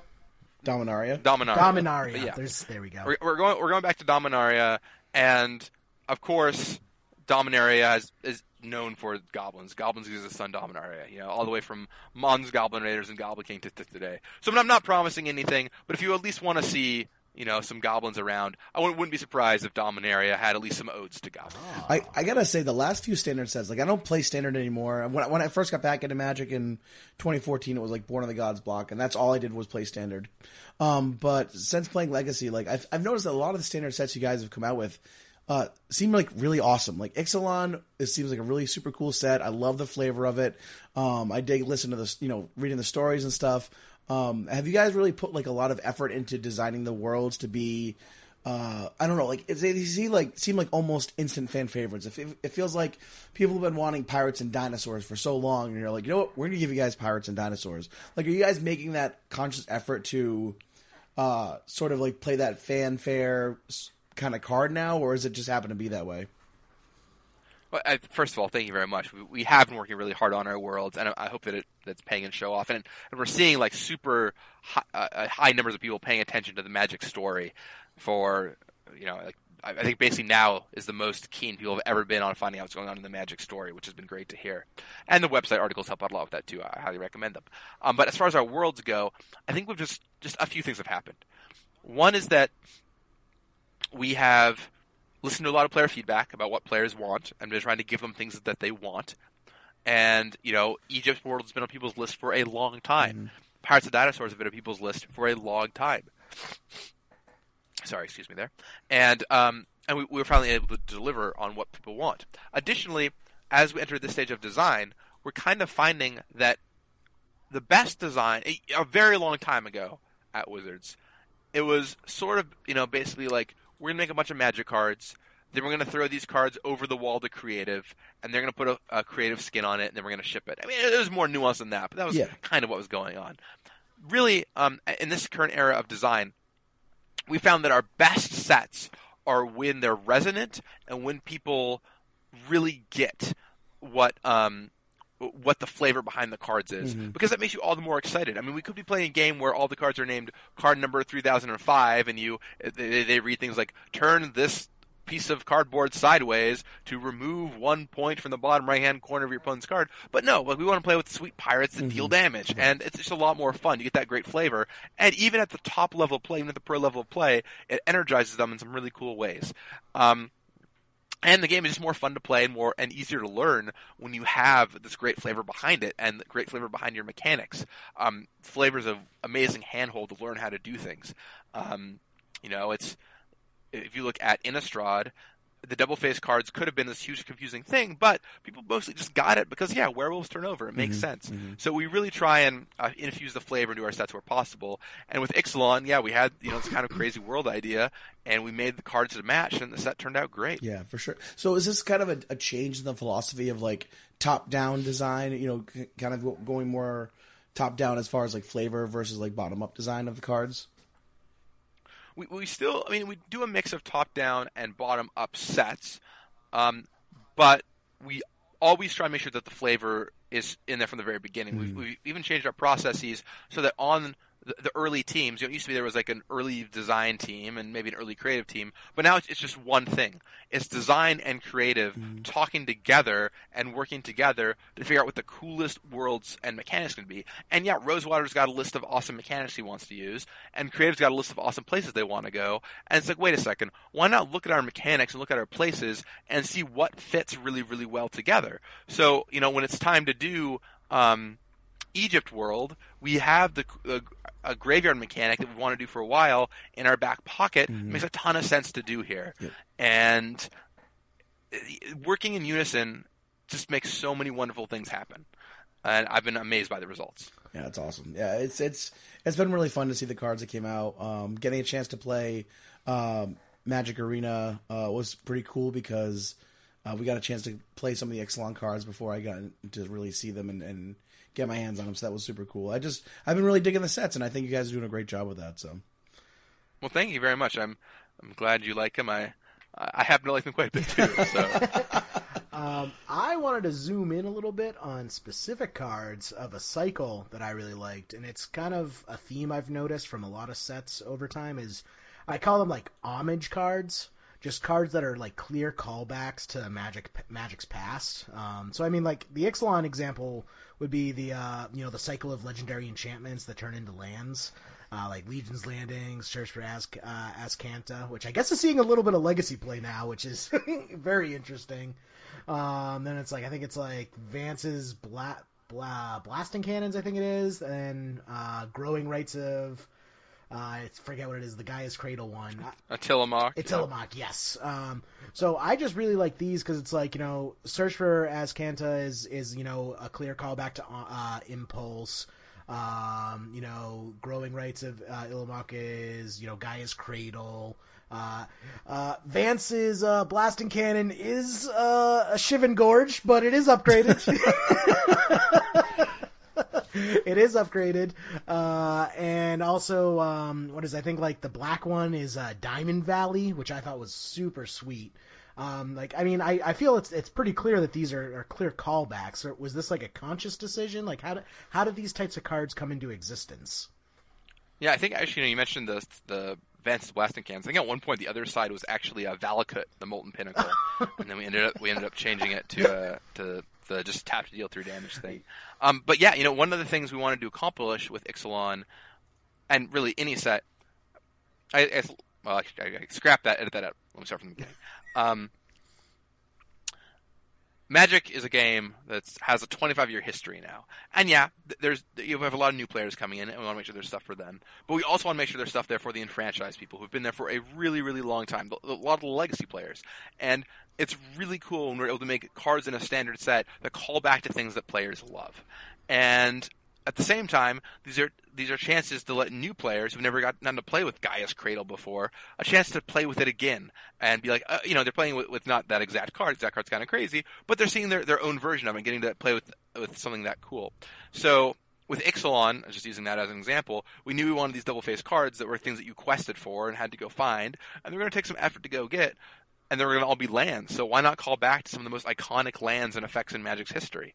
Um, you know, another great example of this cycle is in Commander 2017, which which I just led, and the few Commander products, products before it. We've had this kind of super cycle of these Maguses that Love the Maguses. cards. yes. Yeah, Magus of Magus of the Desire, Magus of the Wheel, Magus of the Will, and those are really cool examples of okay, we're gonna make a, a Yawgmoth's Will. You're gonna have to wait, uh, you know, wait for it, put it on a creature, and see what happens. But, but and it's a fair card we can print, and that's a great example of us calling back to that old history. It's a card that I see and get excited about because, like, for me, as an example, Mind's Desire is one of my favorite cards ever printed. I mentioned earlier that I love these like crazy, artful combo decks, and nothing exemplifies me that more to me than Mind's Desire, a card which is so crazy it was banned in Legacy when it was printed before people even got to play with it.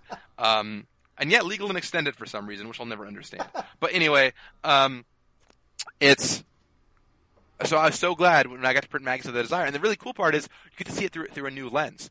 Um, with the Magus cycle, I'll, use Magus of the Desire as, as an example. Yes, you have to wait a turn to get your Mind's Desire. Uh, but on the on the flip side, there's some things that you can do with it that you couldn't really do with Mind's Desire. For example, turns out Mind's Desiring on someone else's turn after they've cast a bunch of spells is something you can do with an instant speed Magus ability that casts Mind's Desire.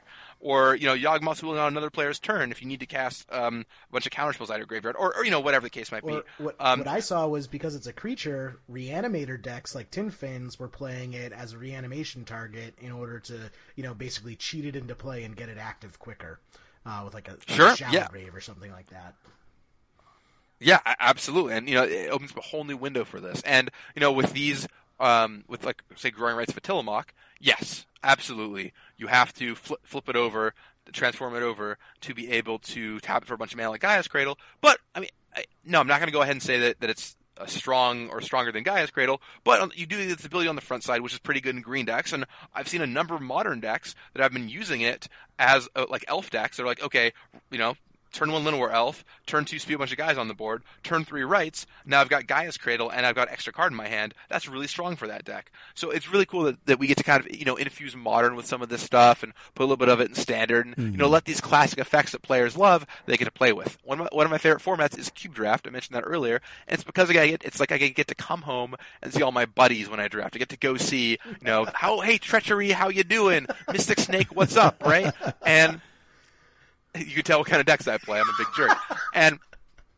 and I love that you know I'm I, I play standard already, but if I if I wasn't working at Wizards and I maybe wasn't as into standard, if there were if there were a bunch of cards that mimic things that I liked doing that I already knew I liked doing, I would sit up and be like, hey, it's kind of like Gaia's Cradle is back. Maybe I'm going to try playing this in standard and get that feeling that I love again. Um, so absolutely, we make a conscious decision to do this, and I'm really glad that we do. Yeah especially you know especially when they come into into legacy play too because you know when you replicate these old effects uh, you know sometimes it's just worth having those extra effects. Um, i am going to pick up my bat phone right now gavin and i'm going to phone in a request. Uh, just give me magus of the chains. That's all i want magus of the chains one in a black for a 2-1 Flint, Texas, just chains of Mephistopheles. Just give it to me. just give it to me. I need well, it. give it to me. We all know that text fits on a card, no problem. So it it's issue. real easy. Like you could even put it in like one of those pre-con decks. Like it's easy for new players. Yeah, you understand. just got to do a flow. You have to you have to reformat the way a text box is and make it just like flowchart style. Well, well, you know, the Magus Supercycle, I, I hate to break it to you, but the Magus Supercycle has already done its black incarnation. So the two that are missing are the white and the green one. So you're gonna just gonna have to wait, wait on those. It's a got to go around Maybe again. when we get, go around again. yeah, when we, we get to the second cycle, I'll keep that one in mind. Keep that one in mind. Even- You know, there make are it, make there's it a lot black. more Magus than I realized. Like I, I I went to Scryfall and like and searched for Magus of the and then there's like 17 cards that are all Magus of the blank. 18. 18, 18. I'm yeah, because there, there's the 15 from Time Spiral block, and then there's the three that we've done in Commander sets. Oh no, I well hold on. There's 19 here. Well, th- maybe we're not including Magus of the Unseen. Yeah, that's not that's That doesn't count. that, that- that's a poser. Yeah. He stole the name. yeah. Okay. Fair enough. Yeah. Fair enough. Uh, but the the I mean, all the Maguses are replicating old effects. So the Time Spiral ran the gag of of doing these these Maguses where, um, you know, in the first set you had uh, these like the tap ability like cheap Maguses or or no wait no what was it? The first set had artifacts. The second set had uh, effects that were on lands. Is that right? No. Yeah, 'cause Because it the was Nemerals disc one. Candelabra. Yeah, yeah. uh, it, it was it was artifacts, lands, Ta- was and there- then the third one had enchantments, and then these ones are all um, sorceries. Mm-hmm. Yeah, a, they're they're very sweet. I, the, it's such a fun way to, like you said, have a callback to these classic cards in Magic that you don't you don't have to reprint the card, but you can get that flavor. You can get that that callback on a on a brand new card, which is super cool. What do you want the um, the white and green ones to be? Ooh, that's a Uh, good what's, question. Uh, what's the theme? They're sorceries. Yeah, they, they need to be sorceries of their color. Uh, I feel sorcery for green just has to be natural order, but I don't know how you fit that on a creature. I just feel, oh, or maybe Eureka. Actually, scrap that. Make it Eureka. yeah, Eureka would be kind of cool. It'd have to be expensive creature though. no, make it make it cost two. Give me. Sure. I want what's- it. What's a white sorcery that you think you want to to fit in a creature like that, Jerry? White doesn't get too many sorceries. I mean, kind of the most famous white sorceries were the miracle sorceries that no one remember are miracles because they were cheated into play so often, like Turn Right, and Entreat the right. Angels. Um, oh, I guess like Wrath of God is probably the most iconic white sorcery. What Uh, about balance? Ooh, balance is also another good one. I like how uh, Gavin is fiendishly quiet because I'm guessing they already have it designed. I'm just curious what you guys are gonna say. Um, a likely story. Um, Yeah. yeah. I think balance, but I feel balance already had its callback homage with the um, Yeah. Uh, Restore like balance. Ancest- yeah, restore balance, ancestral Yeah. vision. Also, another great callback set is the uh, is the suspend cards. Yes, yeah. Th- Those would also. Well, really, that whole set, right? Like Yeah. Time Spiral is is one big. I mean, I, I as a player who's played Magic for a very long time, I love Time Spiral Yes. block, and I love Time Spiral in particular because of the uh, the crazy callbacks it has. Now, as a as, taking off my player hat, and putting on, on my Magic designer hat, Time Spiral was a mess. that set was this disaster. It was it was the nudge nudge wink wink of Magic sets. Like there's so many things. It's like oh man, It was the blue milk. It was the blue milk of magic sets. Just, I, I I don't I don't even know what blue milk is, but I'll agree with you. it's a, Um, it's a Star Wars reference. It's okay. We can move on. but I mean, uh, here's an example. Can you tell me? Um, so, so there's a lot of cards in the set that are mashups. Can you tell me what the card Stormcloud Djinn is? Do you, do you know this one? Uh, I will look it up.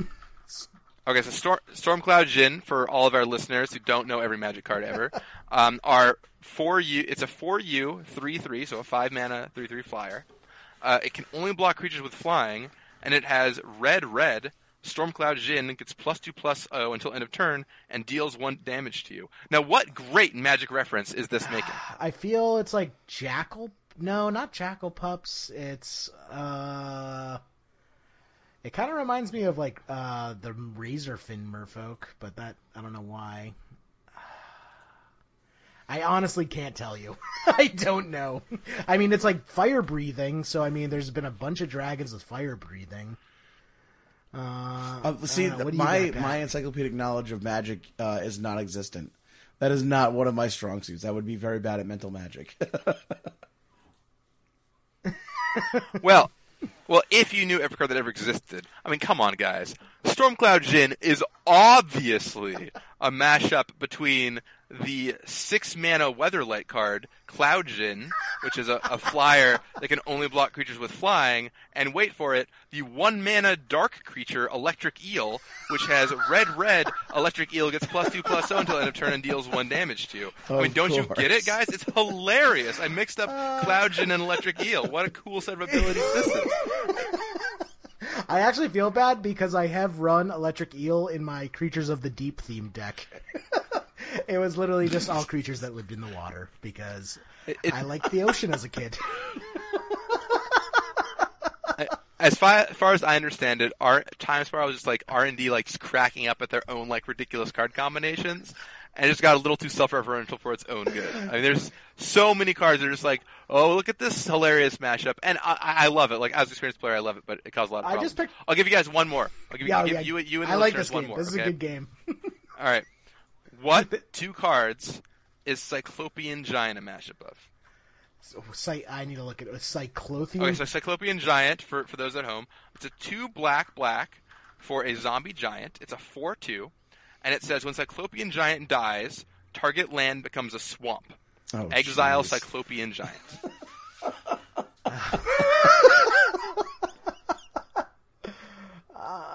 Um, like I feel, I feel a little like Goblin Settler, but not really. Just in the fact that it's like a four mana creature that affects lands.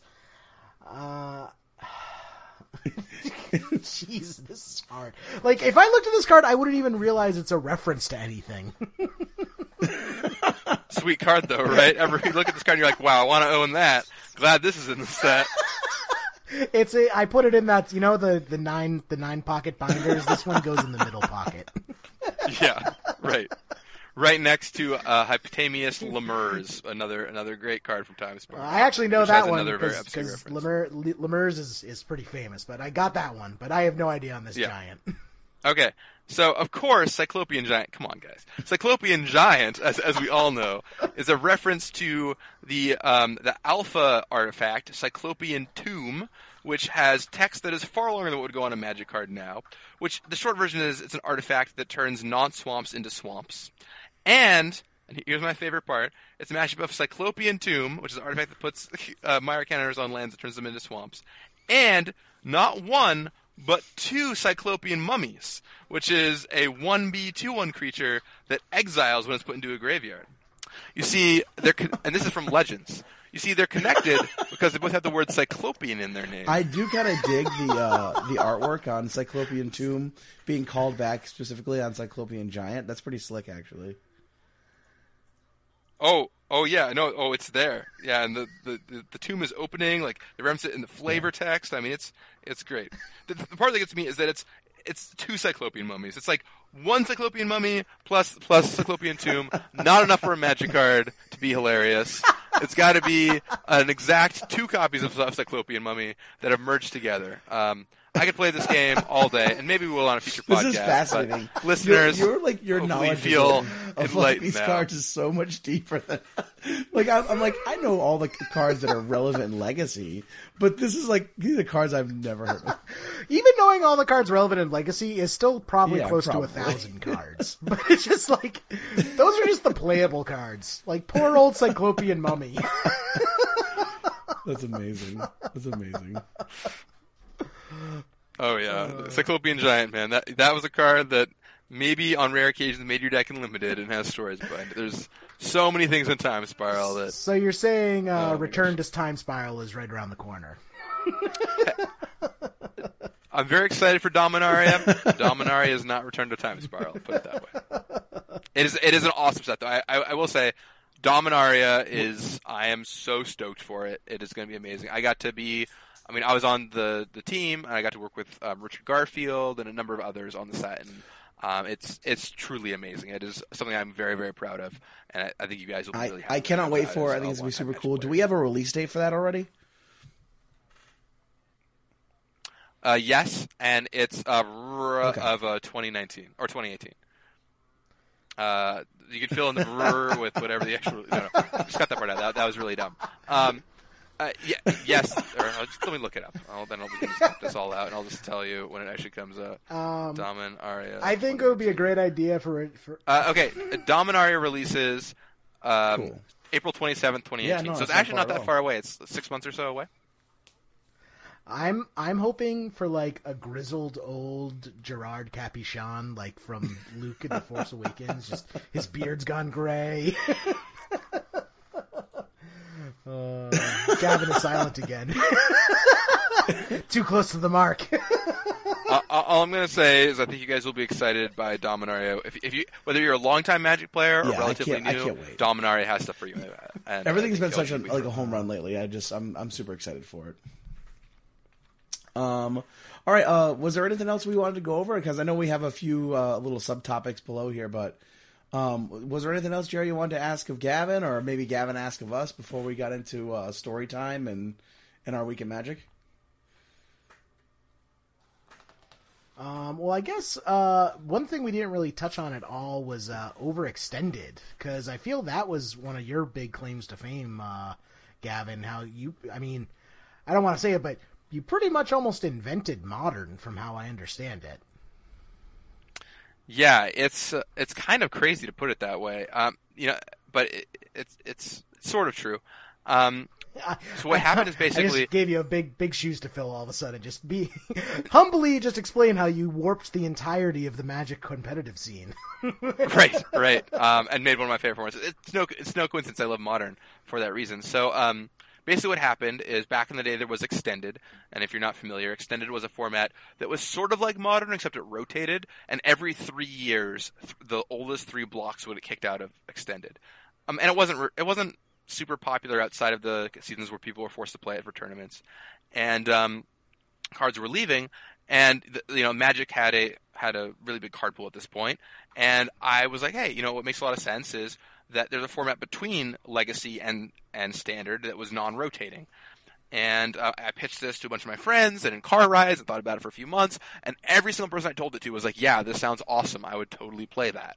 And eventually I was like, okay, look, I want to work at Wizards. I've graduated college not only would do I believe this format should exist, and I want to do it for that reason, but probably doing this will look good uh, on my resume for working at Wizards.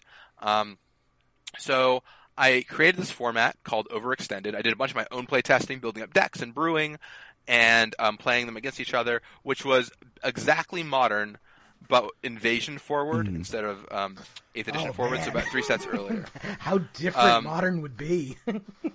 uh, and I, I chose Invasion. I have have a you know I wrote a ton about it. I made a website. And I actually ran tournaments around the world. Like it caught on really fast. I sponsored weekly Magic Online events that were hitting hundreds of players, and ran them out of my own pocket, giving out, um, you know, giving out prizes. And um, I uh, got stores around the world to run overextended events. Now, the crazy part is, while all this was happening, um, at the same, basically at the same exact time, I announced that I was going to try overextended. Wizards announced they were going to try modern for um, for the Community Cup. So both in tandem, me and Wizards had been working on this thing together, and they were doing this, you know, this kind of one-shot test Community Cup, and I was doing all these tournaments, and basically all the data was coming back saying, "Wow, this is awesome! Players are going to love this." So because of all the work I did on Overextended and how successful Modern was when they ran it at the Community Cup, I uh, Philadelphia, which was going to be extended in like a month ahead of time, got switched to being modern. It became a real format, and I, I felt like this was, was, a huge success. Some people are like, "Oh man, Gavin, weren't you mad that Overextended failed and Modern won?" And to me, I'm like, "No, like, are you kidding? Like, the whole my the whole point was I felt like there should be a format that that's between yeah. these two, and that happened. That's amazing." Um, and you know, it's no coincidence that a few months after that, I got the call um, to uh, be interviewed for Wizards, and that, that's that. I mean, I kind of wish Overextended uh, one because I feel I would enjoy Modern a lot more if Stifle was in Modern. uh, yeah, I mean, you can go back and look at some of the early Overextended deck lists, and there was some pretty cool stuff. Um, I mean, you know, you get to play with some really sweet cards like Fact or Fiction is a big one mm. that was really fun.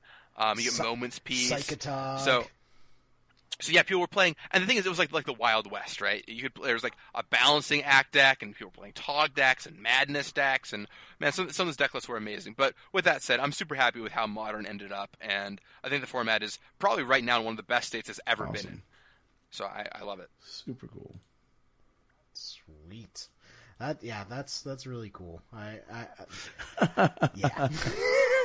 so so you know, if you want to come work at Wizards, all you gotta do is invent a format that people around the world love. I wonder who the guy who, no, no pressure who, who, invented Frontier. I feel that's kind of uh, the the next thing if it if it takes off, maybe.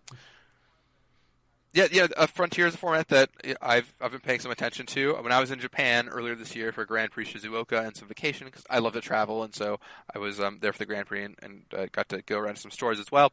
And yeah, Frontier was you know people were playing events there, and it was kind of cool seeing what's going on in that format. There's definitely neat decks around, and R and D is always paying attention to everything going on in the magic world. Even when it seems like we're not talking about it a ton, trust me, we know about it and we're paying attention to it. Because at the end of the game, we just want the best thing for all the players that are out there, and we're always monitoring everything about magic to make the best game we possibly can. I mean, it's kind of hard not to pay attention when people leave road signs in your parking lot asking you specific actions. The, the new thing is sending us pizza. Yes. Oh. We've gotten a number of pizzas with banned and restricted related requests on them. So um, I'm not sure if it's working, but we're eating the pizza. You're eating the pizza. Good. It's let's just say it's not hurting. I, it's not hurting if anyone's yeah. thinking. Send more pizza. uh, yeah, I will say, guys. I will say I don't eat pizza. So if you want to, or if you want to send me like a steak or something like that, you know, just keep that in mind. It's like you're gonna go into the office tomorrow, and there's gonna be like a surf and turf, filet mignon, and lobster, and it's just gonna be like banned brainstorm. Uh, this is the point where I'm legally obligated to say that not, i don't actually take bribes with cards. But, but with that said, I do love steaks. So if you want, if you want to support a, a magic designer, nice. uh, steaks like never been higher. Uh, all right, I'll keep that in my back pocket. so, you know, you know how a lot of people make these startups that are like, "Oh, we're Uber for X or we're Tinder for X," right? It's like, oh, it's like uh, the twist on whatever this is, right? Yeah. Uh, okay, well, I just came up with one. It's Patreon, but with steaks. like some just Omaha steaks show up on your front doorstep from uh, right. from. Right, it's like, yeah, I, I do. It's like, you know what, Jerry, I love your podcast. I'm going to donate I, two steaks a month. Okay, we're updating make sure that you can eat to allow meals. donations of steaks because I, I dig this idea. Ribeyes are better only though. Ribeyes are better only. Uh, prime prime yeah, sure, rib gets yeah. you a feature oh, spot. We'll do prime rib.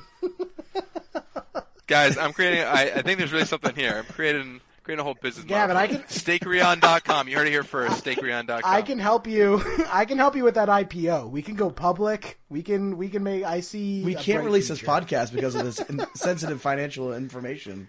We need to uh, keep it under wraps until we re- Ah, release it's the company. true. You know, the, the best part is we're all laughing about this right now. But if you wait a year, this website's going to exist. So I guarantee one of you our- get on it while you still I can. one of the our listeners are like, I've been working on this for months, and he just told everyone about it. Too good. Too good. Too good. Uh, Come for the magic information. Stay We got for 'em the free all, we got business 'em ideas. That's what I'm here for. Got it all. Oh man. Um, any uh, any other stories uh, you got off the top of your head, Gavin? I feel you're just you're a you're a well of just awesome insider information. Not in, in the good way, not in like the stock stock market fixing way. I mean, I, I just I just blew my steak idea. So, true. um, I you know, I mean, I've got tons and tons of stories. I could tell any number of them, but is there anything you guys want to hear about in particular? Like, is there a set or a or a card or a, a sequence of plays or something for the for that I did on the pro tour or anything that you're just curious about? Because I mean, I could I could just pick a random one, but it's probably gonna be more be more fun if you if you have an idea for where to go. Ooh, oh man. I, the, I, I, how about you each pick one topic, and I'll tell a story about that topic. mm, okay, I want to hear a story about equipment. story about equipment. Um, let's see here. Well, he, okay, so here's something. Here's a fun fun thing about equipment. Um, this isn't design related at all, but I just always found it humorous. So um, it used to be that the band restricted announcements were not lined up to the sets, so they would just happen kind of off time a little bit. So maybe a set comes out in fall, and then the next set comes out in spring, and then sometime between the two, there's a band restricted announcement, and that's just how things work. But we we never really had to ban a lot of cards, um, especially not in standard. So it was really not not an issue, and we've we've changed you know our, how BNR works many times until we're at the process that we're at now. But there was a little set that came out called Mirrodin, and then a little set that came out came Dark named Darksteel, and some cards had to go, uh, as it so turns out. I, I remember. And right, and U.S. Nationals that year fell on a very awkward series of dates, where the U.S. Nationals started on the 19th, and the bannings, which included the card Skull Clamp, went into effect on the 20th. So National starts on the 19th. It is a, it's a three day tournament, and the bannings happen in the middle of U.S. Nationals. Jeez. So so a lot of the players were just like, uh, guys, what's supposed to happen here? Um, and you know the, the rules uh, as they officially stand are that you can uh, is that if you you finish the tournament in whatever format it started in. So even though it started on the 19th and cards were getting banned in the middle of it, um, the Skull Clamp was legal for the whole tournament, and Fifth Dawn was not legal. Okay, because basically, as it turned out, just the way it, the way it worked is Fifth Dawn became legal on the same date the Skull Clamp became banned this time around. I guess. Um, so yeah, it, was, it actually was somewhere toward the end of. They weren't synced up yet, but it just so happened that they fell in the right place. Because also, believe it or not, back in the day, maybe you guys don't remember this, but a set would come out and literally be released in stores, and it wouldn't be legal for weeks. Like it would be existing, you could buy it on shelves, but it wouldn't be standard legal for like two or three weeks or something like that. Um, which was crazy in retrospect, but just how it was. Um, so anyway, Fifth Dawn basically became legal when when when um, Skullclamp got banned, and so uh, this was at Nationals or Worlds or whatever it was. And um, so all these people in one part of the room were playing their Skull Clamp like crazy affinity decks. And then all the people in the other part of the room were like, great, Skull Clamp is banned. We're going to play in our side events. There's going to be no Skull Clamps around. So they're playing two entirely different formats. But the thing that's so hilarious to me is that as Skull Clamp leaves, the card from Fifth Dawn that comes in is Cranial Plate. So so you have all these poor people who are like, finally, the shackles have been removed. I've been liberated from this affinity environment. I'm gonna go play in these side events and have this amazing time. And then the players in the know just literally swap out four skull clamps for four cranial platings and smash everyone in, in these like PTQs and whatever. Uh, that was that was a good time. That's hilarious. amazing. So there's a, a 2005 story for you. Uh, that made me think of another story, which I really do love, and, and I will tell Yeah. Um, now, which is so uh, U.S. Nationals um, 2008, maybe 2009, somewhere in there. Uh, so na- the way Nationals worked is it was half limited, half standard, and uh, this was back after like eighth or ninth edition, um, and the Tron lands were legal. And one of the best decks at the time was Urzatron, an Urzatron power deck. And Gerard Fabiano, a, a pro player who, you know, got up to shenanigans sometimes. Maybe you're familiar with him. Yeah. Um, he well, couldn't figure out what to play. And the day before, he's just like, all right, whatever. Um, I'm going to play this Tron deck. This Tron seems to be doing really well, and so he borrows the deck from someone else. He like doesn't have a copy himself, so he just, he just borrows all the cards um, from a teammate, sits down and plays it. Right. So he's um, he's three rounds in, into the tournament, uh, playing three rounds, three standard rounds into the tournament, and it's turn four, and he plays his land, and he thinks and thinks and thinks and thinks, and doesn't know what, what's going on, or he he, does, he does, doesn't know what to do, and eventually his opponent's like, "Dude, look, you got to make a play.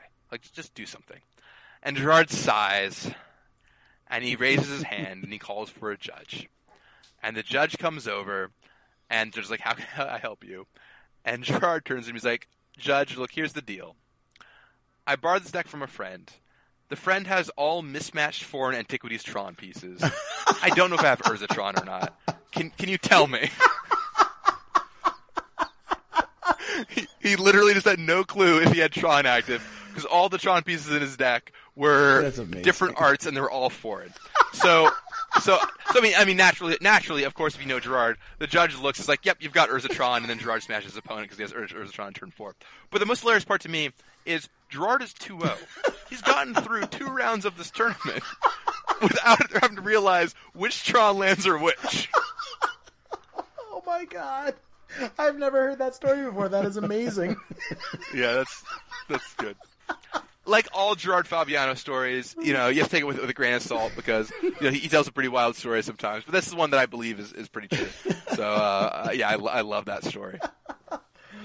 oh my god. All right, I do. I do have one request. Um, all right, I so when I first Yeah, got what's into request? Legacy, it um, it was just after or just just right at the time when Treasure Cruise uh, was banned, and so I played uh, Blue Red Delver with a lot of dig through time, and I loved playing dig through time quite a bit. Uh, can you tell me a little bit, like any good stories about the delve mechanic and how that came up, and like maybe some iterations that you thought were too good, uh, but still Treasure Cruise was able to get through the cracks? I like that slight dig at the end, Pat. for me, um, you know, we talked about this in R and D some. For for me, Delve is just, and this is going to be a slightly weird analogy, but just Storm Goddess again, which is like back at back in Time Spiral. We're like guys, we messed up with Stormback and Scourge, but we're older and we're smarter now. We are not going to make those same dumb mistakes that those developers did back in Scourge. And then naturally we make Empty the Warrens and Grape Shot, right? We're like, oh, nope. Turns out this mechanic is inherently broken. And, um, and this time around, Delve was basically the same same thing, but just with more like a, of a dredgy story, you know, like a little dredgy. It's like, guys, guys, we made a lot of like graveyard, you know, cost reduction shenanigans before, but we are way smarter than we used to be.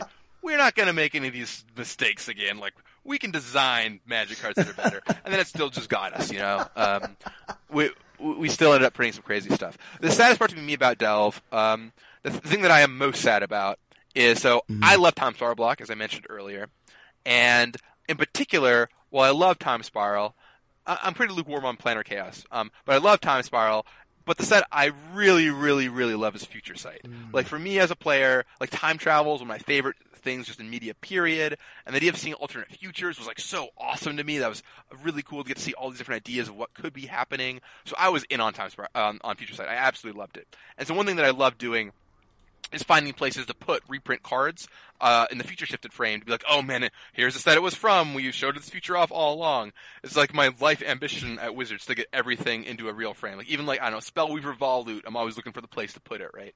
And um, Shapeshifter's Marrow. Maybe someday I'll get there. It's hard, but um, uh, but so what I really, really, really wanted, uh, and many people in R and D, Rosewater, and a lot of the designers and developers really wanted Tombstalker to be in Khans of Tarkir block because it it made so much sense. Um, it was actually could be pretty reasonable. A lot of things to go with it, um, and ultimately, it sadly just didn't end up working out because of uh, well, there was some concern about maybe it would end up too strong, and then also the creature type, like the the demon Yes. nature and its name didn't really work for whatever reason with creative, and so we had to nix it. Um, but I'm I'm pretty sad that Tomb Stalker wasn't able to get to get printed. So I guess that's a that's a Delve story. It doesn't really okay. talk about Dig Through Time or Treasure Cruise at all.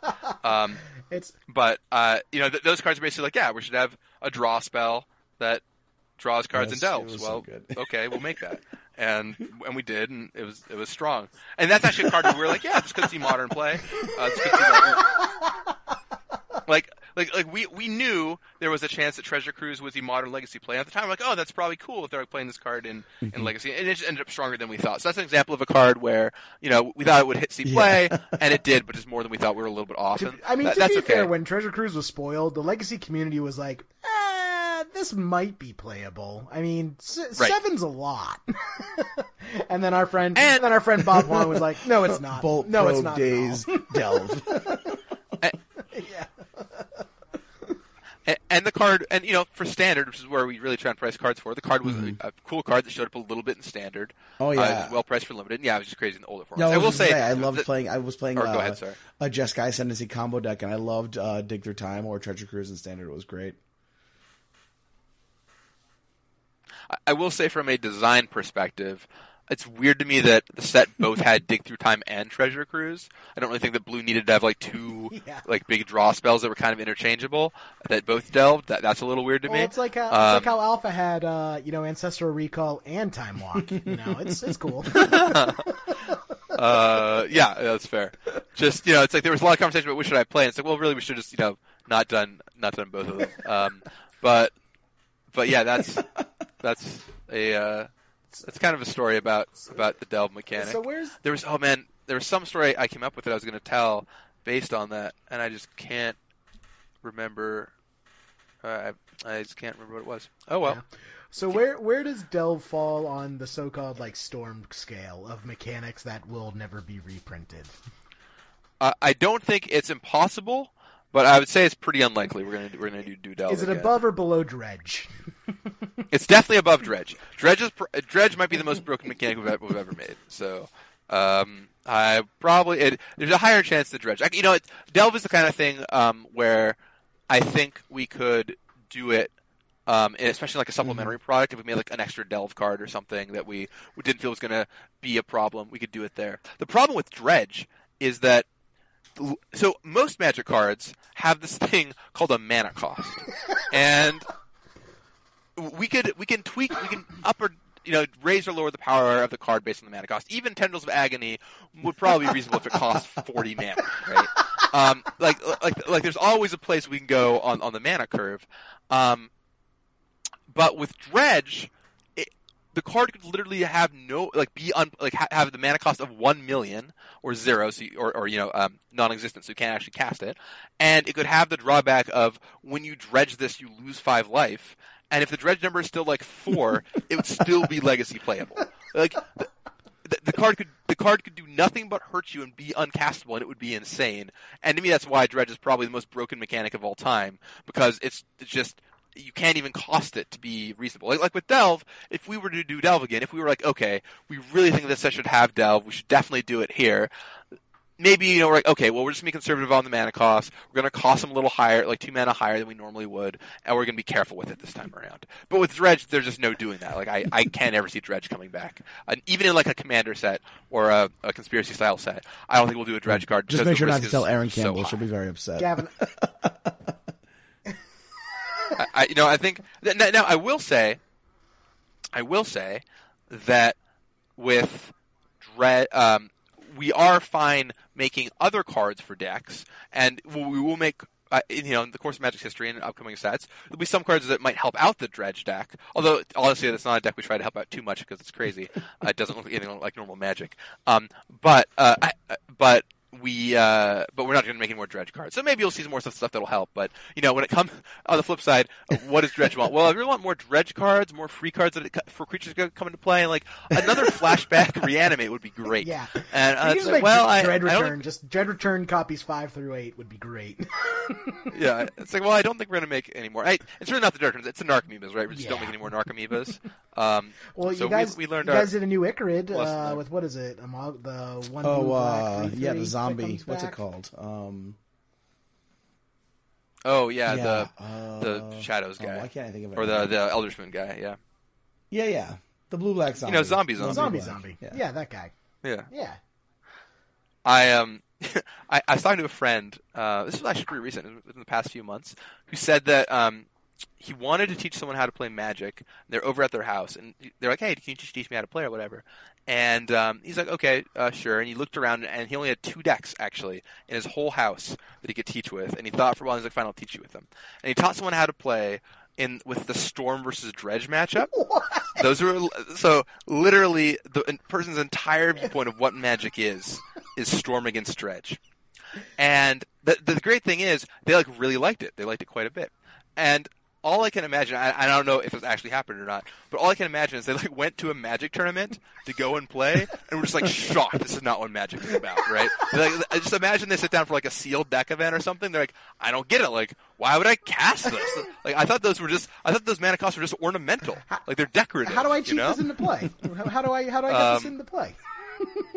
It's, it's it's so funny to someone would try and learn that way, but I guess someone tried, someone did. So there you go. I uh, I think I have a solution for the problem though. I think what you guys really need to do is make a card that is both dredge and delve at the same time. yeah, make make dredge. As an additional cost, or to cast this, you may add six mana to your mana pool and put the top six cards of your library into your graveyard. No problem. yeah. No I, problem. and I think it should draw cards. No matter what else it does, it should also draw cards. Great. Yep. I'll I'll put this I'll put this right into uh, Put that in the file the list. Right, In the, right, Yeah. in the spaghetti file. Right in Rosewater's that- inbox. put that in sure my that'll cabinet. go over very well. I was talking to these guys last night, and they just had this great idea. I'll send you my headshot so you can uh, give it to the artists, so they, you know, can. Oh, no problem. Yeah, we'll put.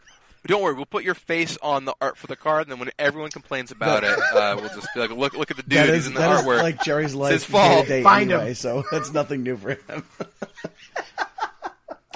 We'll, we'll name the card uh, gerrymandering, and it'll. That already exists. It's my perfect. it's my sign card. I have hundreds of copies of gerrymandering. Oh, but you don't have you, you don't have one spelled with a J. That's true. That's true. That's my one pet peeve. It's spelled with a G. Yeah, I mean, why use real English? Come on, guys. Come on, yeah, all right. I'm glad we're on the same page, man. It, this is great. I'm adding. I'm sending you my headshot right now. awesome. And receive.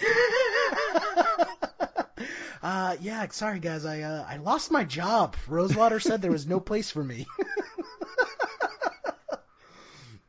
oh man, this is this is great. Uh, do we got do we got anything else? I feel I feel we have we've gone over so much, but there's just so much more to do. Yeah, there's. I mean, I would. I was sorry. Good- I would love to up pick Gavin's brain all Good night, job. but it's getting pretty late where I am, and I got to work in the AM. Um, but maybe we can have Gavin. You know, if if if you're ever free again, Gavin, we'd love to have you back on the cast at some point. I would, I would be more than happy to, guys. And I'm, I'm for, talking about anything, whether it's you know if you want to talk about a current set, more than happy to. Or if you guys just want to do an hour and a half of story time with Gavin, happy to to oblige. If you if you want to just be like Gavin, come prepared with a bunch of time spiral questions, and we'll try and figure them out. Uh, I feel like oh, I, I got that covered. I feel this would be the great holiday special story time with Gavin. kind of a crackling Yeah. fireplace in the yeah, background. crackling fire in the background. yeah, there's a. You know, I could tell you all about the, the great story of Riftmark Knight, but I will I will refrain. You gotta leave the audience wanting for more. Uh, it, man, Planar Chaos. So, oh, that, that's a set. Gavin, I'm Uh, telling you, uh, you need a in order to fix legacy, you need a you need a color shift brainstorm. One green shift- that- brainstorm. Do it. That's the thing that'll fix Legacy. It'll Okay, fix it. I'm telling you, it'll make all the green players the, shut the up. problem, the problem with the format isn't too many brainstorms; it's too few It's too few brainstorms. brainstorms. I mean, as someone put it, it's like, what happens if they ban brainstorm? It's like, oh well, now I play four preordain and Yeah. four ponder. Not much has changed. So, I mean, we're already at oversaturation. So, what's another one? You might as well give brainstorm. In fact, color shift it four times. Print It- it brainstorm really in should just be every color. Mana. It should be Basic just one instance dash mana brainstorm. That's all it is. Just make them basic. Play as many as you want. Yeah. We'll ca- we've got we've got one for oh we've got, got Grainstorm for green or actually white because of planes. We got Grainstorm. we got Drainstorm for black. Yep. We got Rainstorm. For We got everything. green, what's what's red? Hmm. Ooh, Um, that's good. Oh, that's why you work in R and D, man. That's why you work for Wizards. Yeah. Oh yeah. Uh, I you can tell that I name a card Painstorm that I'm not on the creative team, but I'm definitely on the playtest namings team. I've got my current favorite playtest name that I've got. Oh, check! Oh, I put this one in a few weeks ago. Check check this baby out. It's called Centaur of Attention. Does it have the flag bearer mechanic? I, I, I will not confirm any of its mechanics, but it is uh, called Centaur of Attention, and I, I deeply adore it. oh, that's great. Yeah, the playtest name. So, I mean, if, if you're listening along and you don't know, so w- when we make up magic cards, we oh, sometimes we like to give them a flavorful name that indicates kind of what's going on with them. So, oh, hey, okay, um, you know, this is going to be something like, for example, an Ixalan. Okay, well, this is a, a pirate, and it's going to be part of you know, it's this legendary pirate. So we'll give it uh, the placeholder name for whatever the legend is, and we want to make sure it represents that. Or if there's a dinosaur matters card, we want to say, oh, okay, this is like a dino fight kind of thing to give it a flavorful name.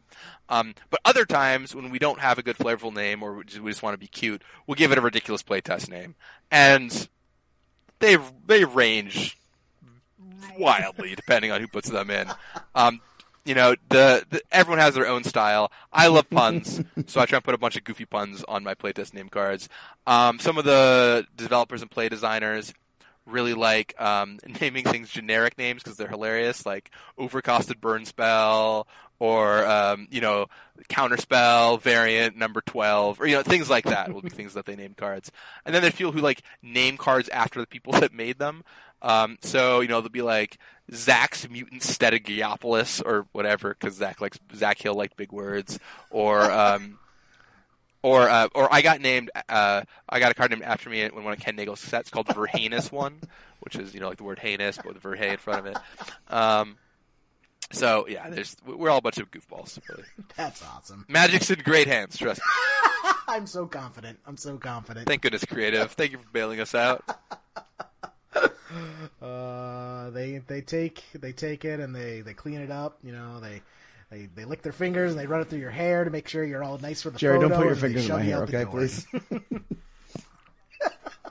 No, that's I'm told that's like what you know, I don't loving lick my fingers and put them in my kids' do. hair. That's- No, that's I don't normal. do that.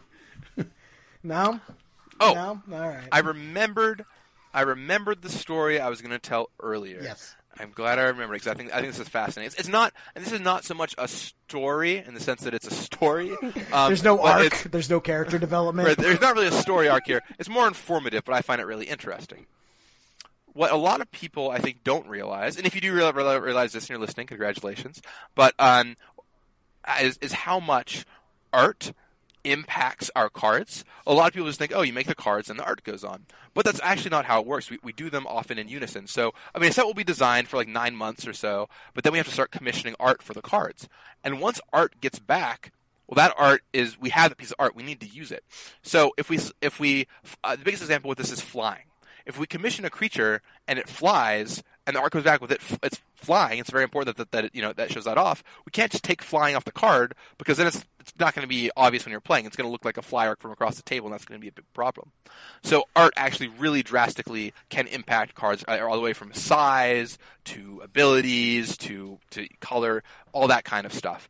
Um, so I mean, we do have the ability to swap cards around, swap um, you know arts around in case we find a different fit, and we do have you know a few extra pieces in the budget in case of emergencies.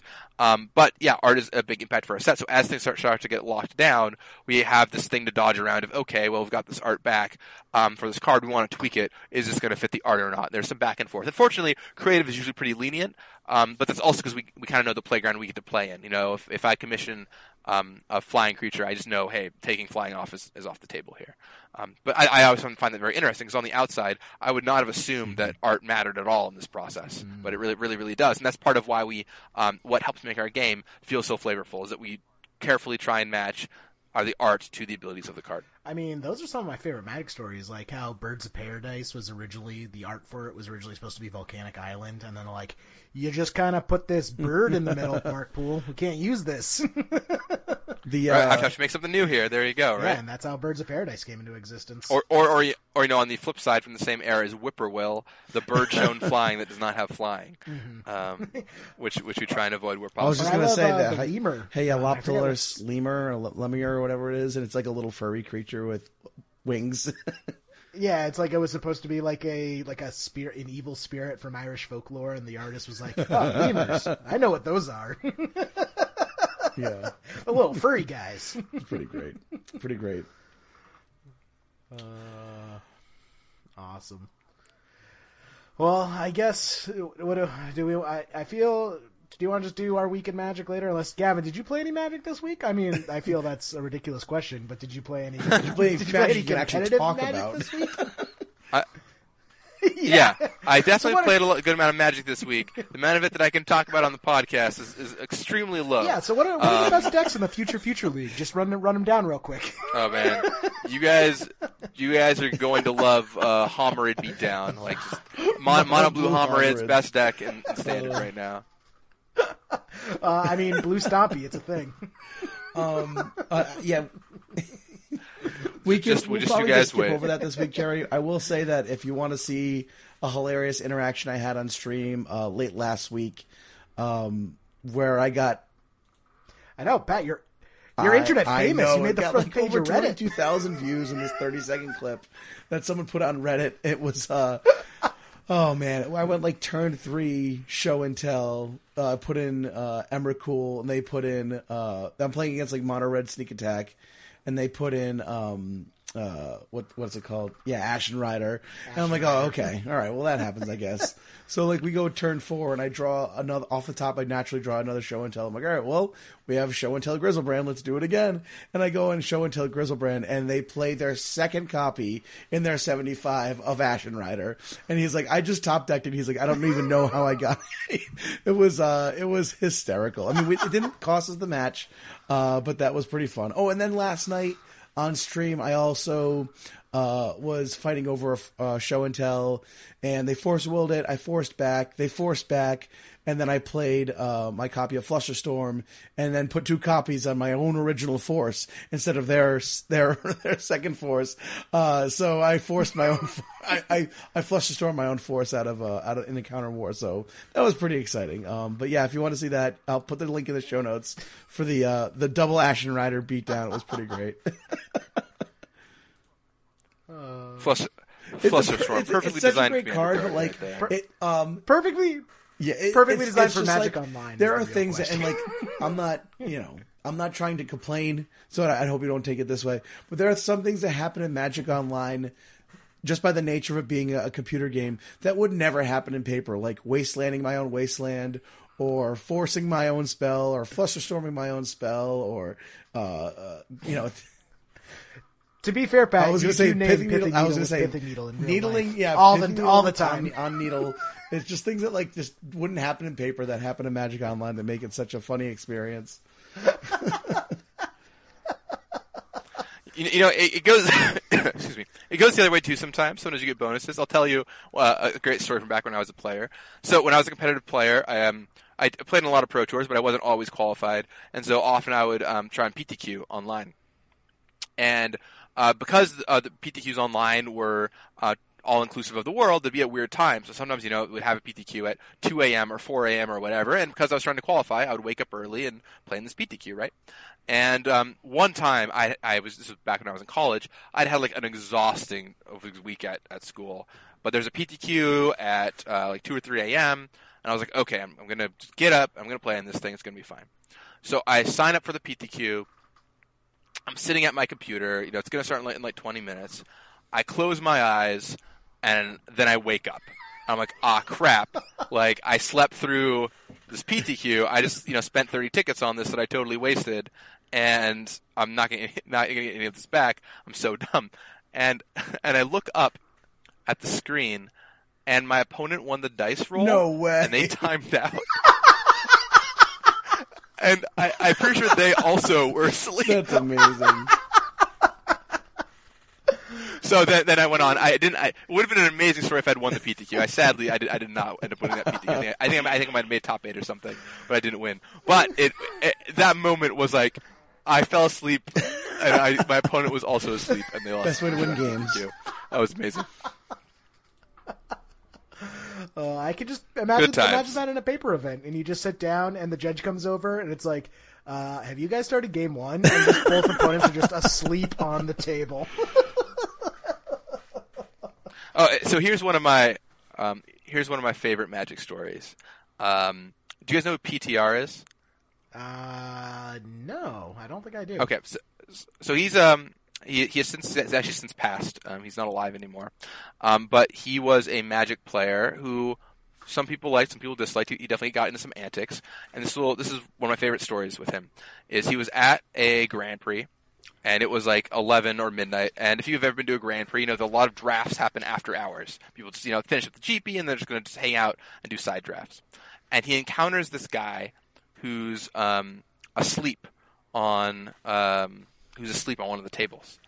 and so uh, PTR, Peter Zaghetti, um, he finds a bunch of commons and reassembles a board state between him and his opponent. And then once the board state is assembled and the library is set up, he stacks the deck so he's going to win. And he sets up life life totals, and he nudges the other guy. No He's like, way. "Hey, it's your turn." and, and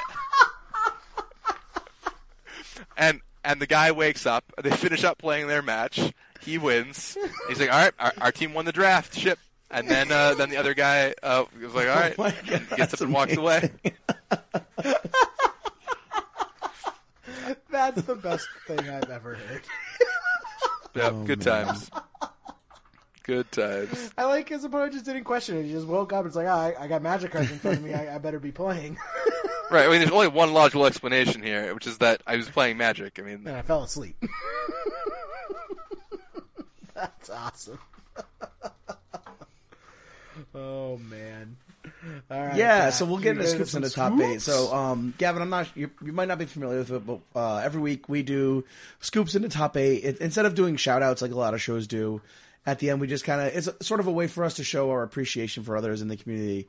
Um, Jerry, if you want to go first and kind of give us uh, your scoops into top eight, that'd be great.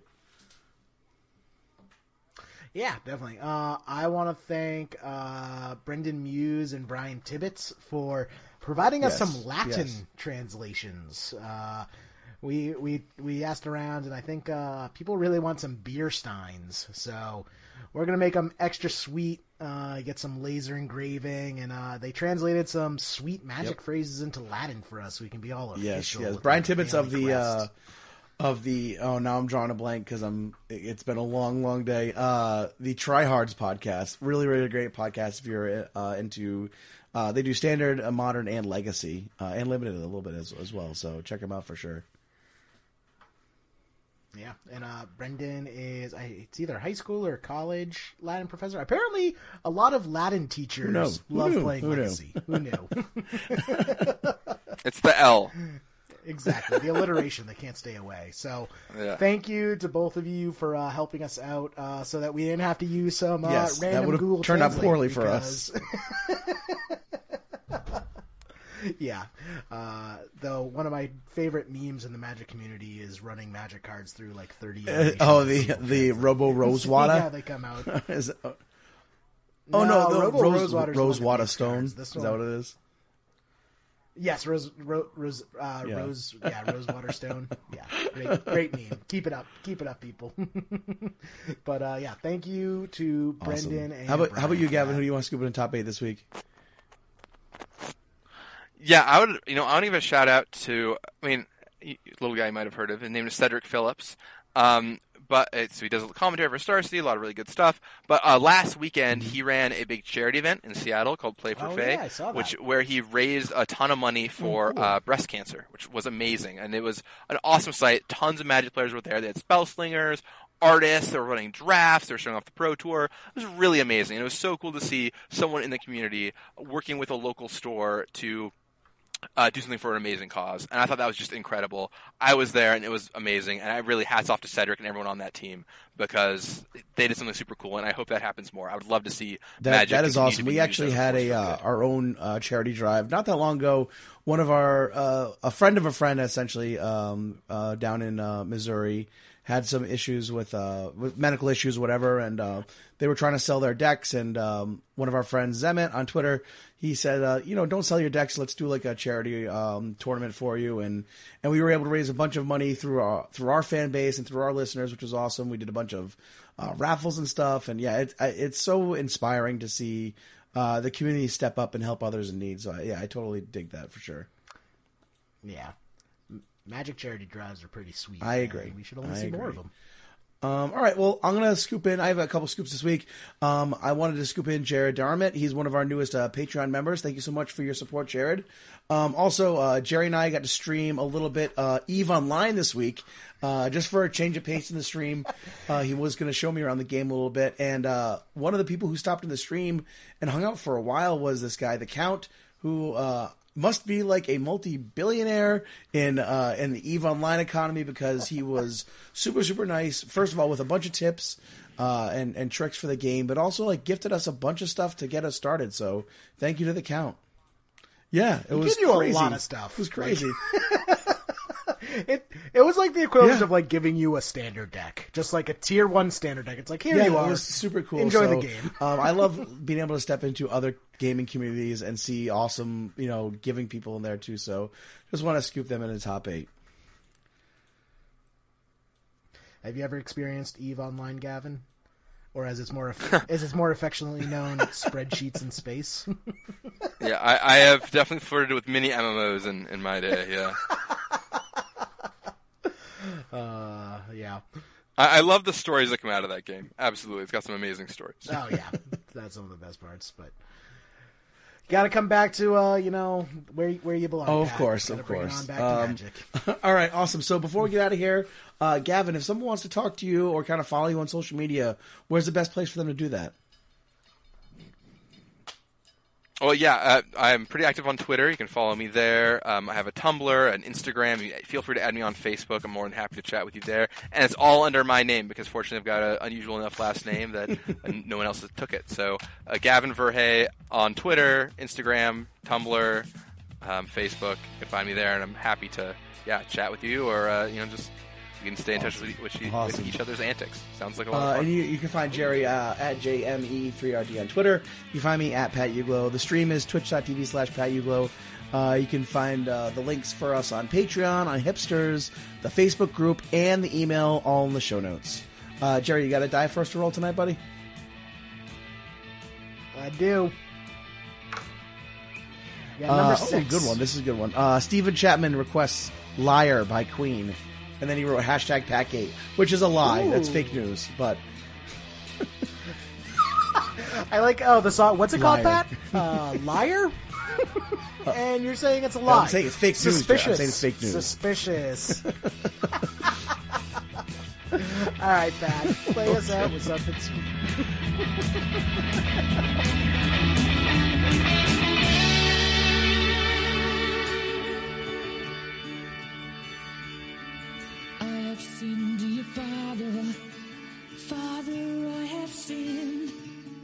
Try and help me, Father. Won't you let me in?